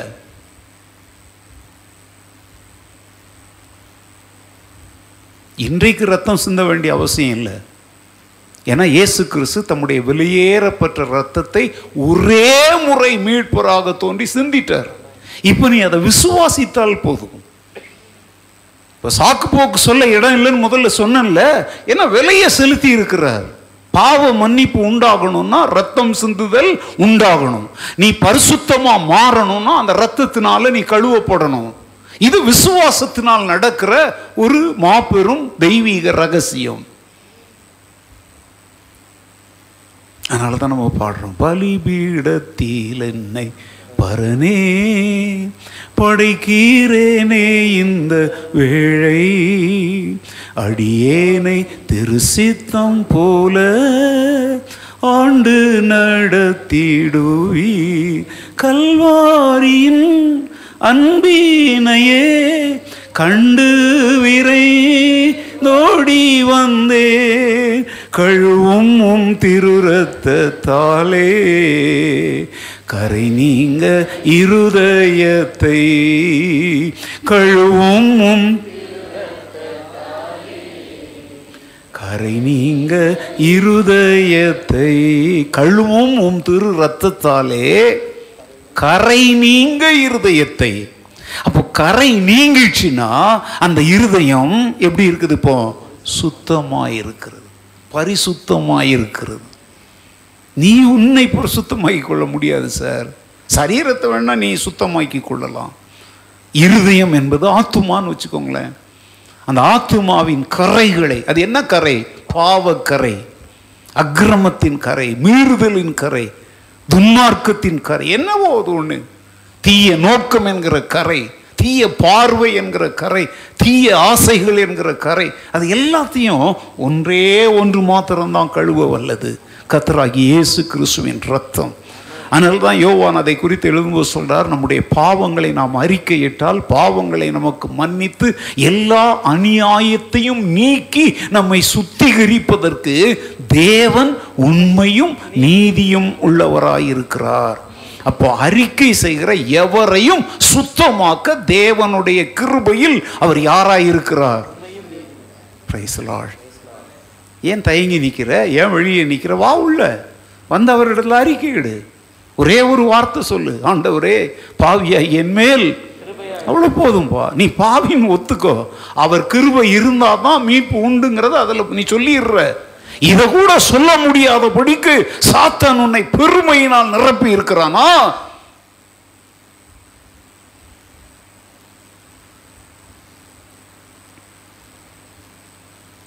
நான் பாவம் செய்தேன், உம்மை நோக செய்தேன், உம்மை தேடாமல் வாழ்ந்து வந்தேன், உம்மை தேடாமல் என்னை மன்னியும் தெய்வமே, என்னை மன்னியும். ஏங்க இதை கூட உங்களால் சொல்ல முடியாதா? இந்த அளவுக்கு கூட உங்களால் தாழ்த்த முடியாதா? இது நீங்கள் இந்த ஒரு வார்த்தை அவர்கிட்ட சொல்லிடுங்க. ஆயக்காரனை நீதிமானாக்கினவர் நம்மையும் நீதிமான்களாக்கி ஆத்துமாவின் கரைகள் நீங்க நம்மை சுத்திகரித்து நம்மை யாராய் மாற்றுகிறார் தெரியுமா? பரிசுத்தவான்களாய் மாற்றுகிறார். இந்த உபதேசம் உலகத்தில் எங்கேயாவது இருக்குதா? பைபிளில் மாத்திரம்தான் இருக்குது. அது யார் மூலம் மாத்திரம்தான்? மீட்பராகிய இயேசு கிறிஸ்துவின் மூலம் மாத்திரமே.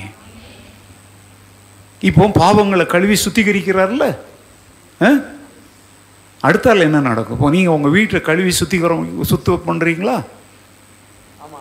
வீட்டெல்லாம் கழுவி சுத்தமே பண்ண மாட்டீங்களா?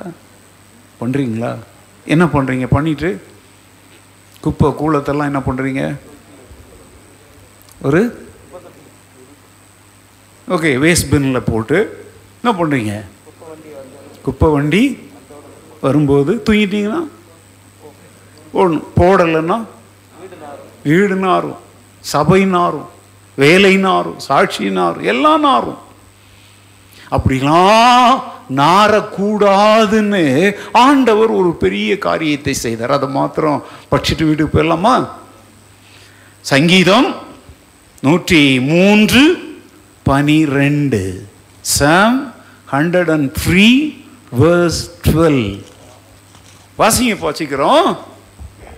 மேற்குக்கும் கிழக்குக்கும் எவ்வளவு தூரமோ அவ்வளவு தூரமாக அவ்வளவு தூரமாக அவர் நம்முடைய பாவங்களை நம்மை விட்டு விலக்கினார்.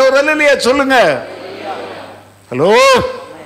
மேற்குக்கும் கிழக்குக்கும் எவ்வளவு தூரமோ, எவ்வளவு தூரம் எவ்வளோனாலும் இதுவரைக்கும் கண்டுபிடிக்கல. விஞ்ஞான பூர்வமா சொல்றங்க,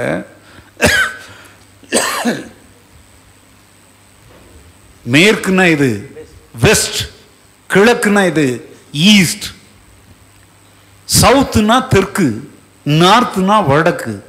உங்களுக்கு தெரியுமா, இன்றைய நாள் வரைக்கும் விஞ்ஞானிகள் உலகத்தினுடைய தென் துருவம் முதல் வட துருவம் வரை எவ்வளவு விஸ்தாரமாக அது இருக்குதுங்கிறத அளந்து கண்டுபிடிச்சிட்டாங்க.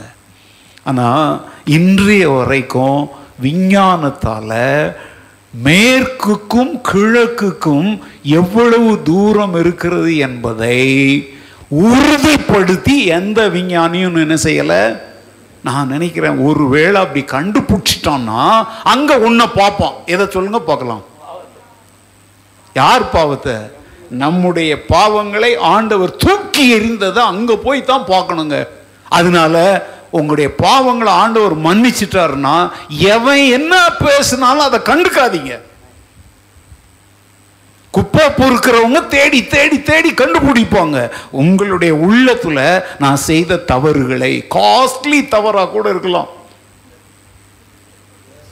ஏங்க, பிரசவம் பண்ணி எத்தனை நாள் ஆகுது? ரெண்டாவது நாள் தான். அதுக்குள்ளே மறந்துட்டீங்க. இன்னைக்கு என்கிட்ட கேட்குறாங்க, பாஸ்டர் அந்த பிரசங்கத்தில் இன்னும் குறிப்புகள் இருக்கா? நான் சொன்ன முடிச்சிட்டேன் அப்படின்னு. ஐயோ ஐயோ, இன்னும் கொஞ்சம் பேசுங்க பாஸ்டர். நீங்கள் எப்போவுமே ஒரு பிரசங்கத்தை ஒரு வாரத்துலலாம் முடிக்க மாட்டீங்கல்ல. நான் அப்படி முடித்து பார்க்கலான்னு தான் இந்த வாரம் ஒரு பிரசங்கத்தை ஒரே வாரத்துலேயே முடிச்சிட்டேன். அவங்க சொல்கிறாங்க, இல்லை இல்லை இன்னும் கொஞ்சம் பேசுங்க.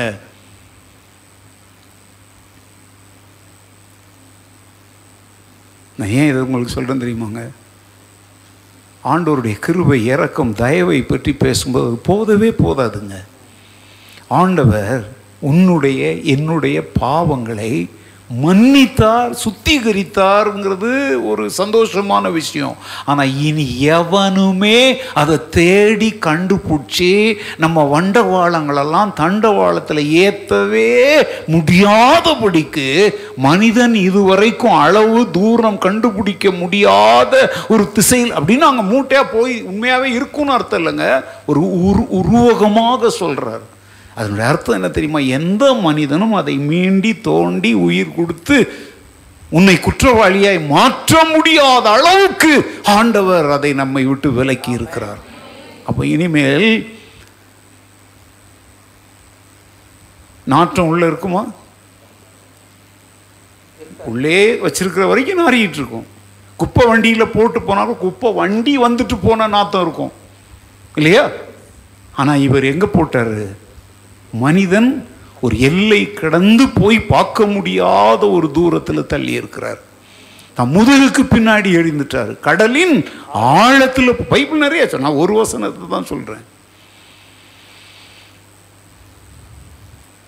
சேற்றில் வீழ்ந்த என்னை அவர் தூக்கி எடுத்தார், நாற்றமெல்லாம் ஜீவ ரத்தம் கொண்டு மாற்றினார்.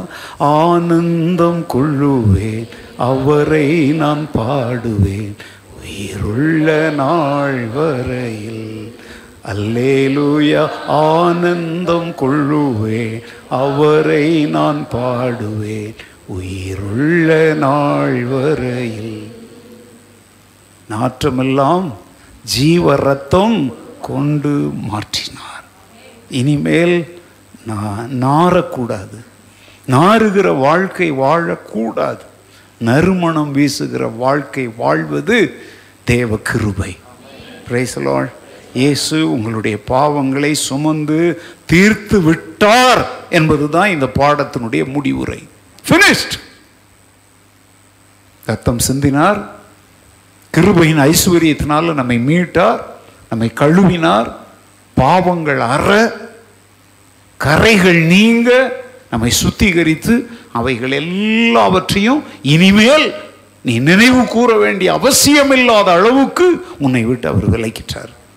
இதுதான் கிருபையின் உபதேசம். கிருபையின் உபதேசம் என்னென்னத்தையோ சொல்லிட்டு கிடக்குறாங்க. இப்போ நான் இப்படி சொன்ன உடனே நல்லா கவனிங்க, நீ பாவம் செய்யலாம், யூ கேன் டூ, அப்படி அர்த்தம் இல்லை. நீங்கள் அந்த மாதிரி தப்பாக எடுத்தால் அதான் தவறான கிருபையின் உபதேசம். சரியான கிருபையின் உபதேசம் என்ன தெரியுமோ, இந்த கிருபையை அசட்டை செய்யாத, இந்த அளவுக்கு உண்மையில் அன்பு கூர்ந்து உண்மையில் கிருபை வைத்த ஆண்டவரை துக்கம், இதுதான் கிருபையின் உபதேசம். கிருபை கிருபை கிருபை, நிற்கிறது கிருபை, விழாமல் இருக்கிறது கிருபை, தாங்கிறது கிருபை, தப்பு வச்சது கிருபைன்னு பாடுறது இல்லைப்பா. கிருபை கிருபையால் நிலை நிற்கிறோம்ன்றது மாத்திரம் இல்லை, கிருபையில் நிலை நில்லு. கிருபையால் அப்படின்னா நீ அவரையே இன்னும் தூக்கணும் நீ எதிர்பார்க்கிற, கிருபைக்குள்ள நிலை நில்லு, இதை விட்டுட்டு வெளியே போயிடாத. என்னதான் சாத்தான் இழுத்தாலும் சரி வெளியே போயிடாத. இதுதான் கிருபையின் உபதேசம். Abide in the grace of the Lord, not only by the grace of the Lord, in the grace of the Lord. கிருபையால் நிலை நிற்கிறேங்கிறது நல்ல வார்த்தை தான். ஆனால் ஆண்டவர் என்ன எதிர்பார்க்கிறார் தெரியுமா? ஆண்டவரே, உங்கள் கிருபைக்குள்ளே என்ன கொண்டாந்துட்டீங்க, என்ன ஆனாலும் சரி இந்த கிருபையின் எல்லையை விட்டு நான் வெளியே போகமாட்டேன் நீ வாழ்றியே, அதுதாங்க கிருபை நிறைந்த வாழ்க்கை.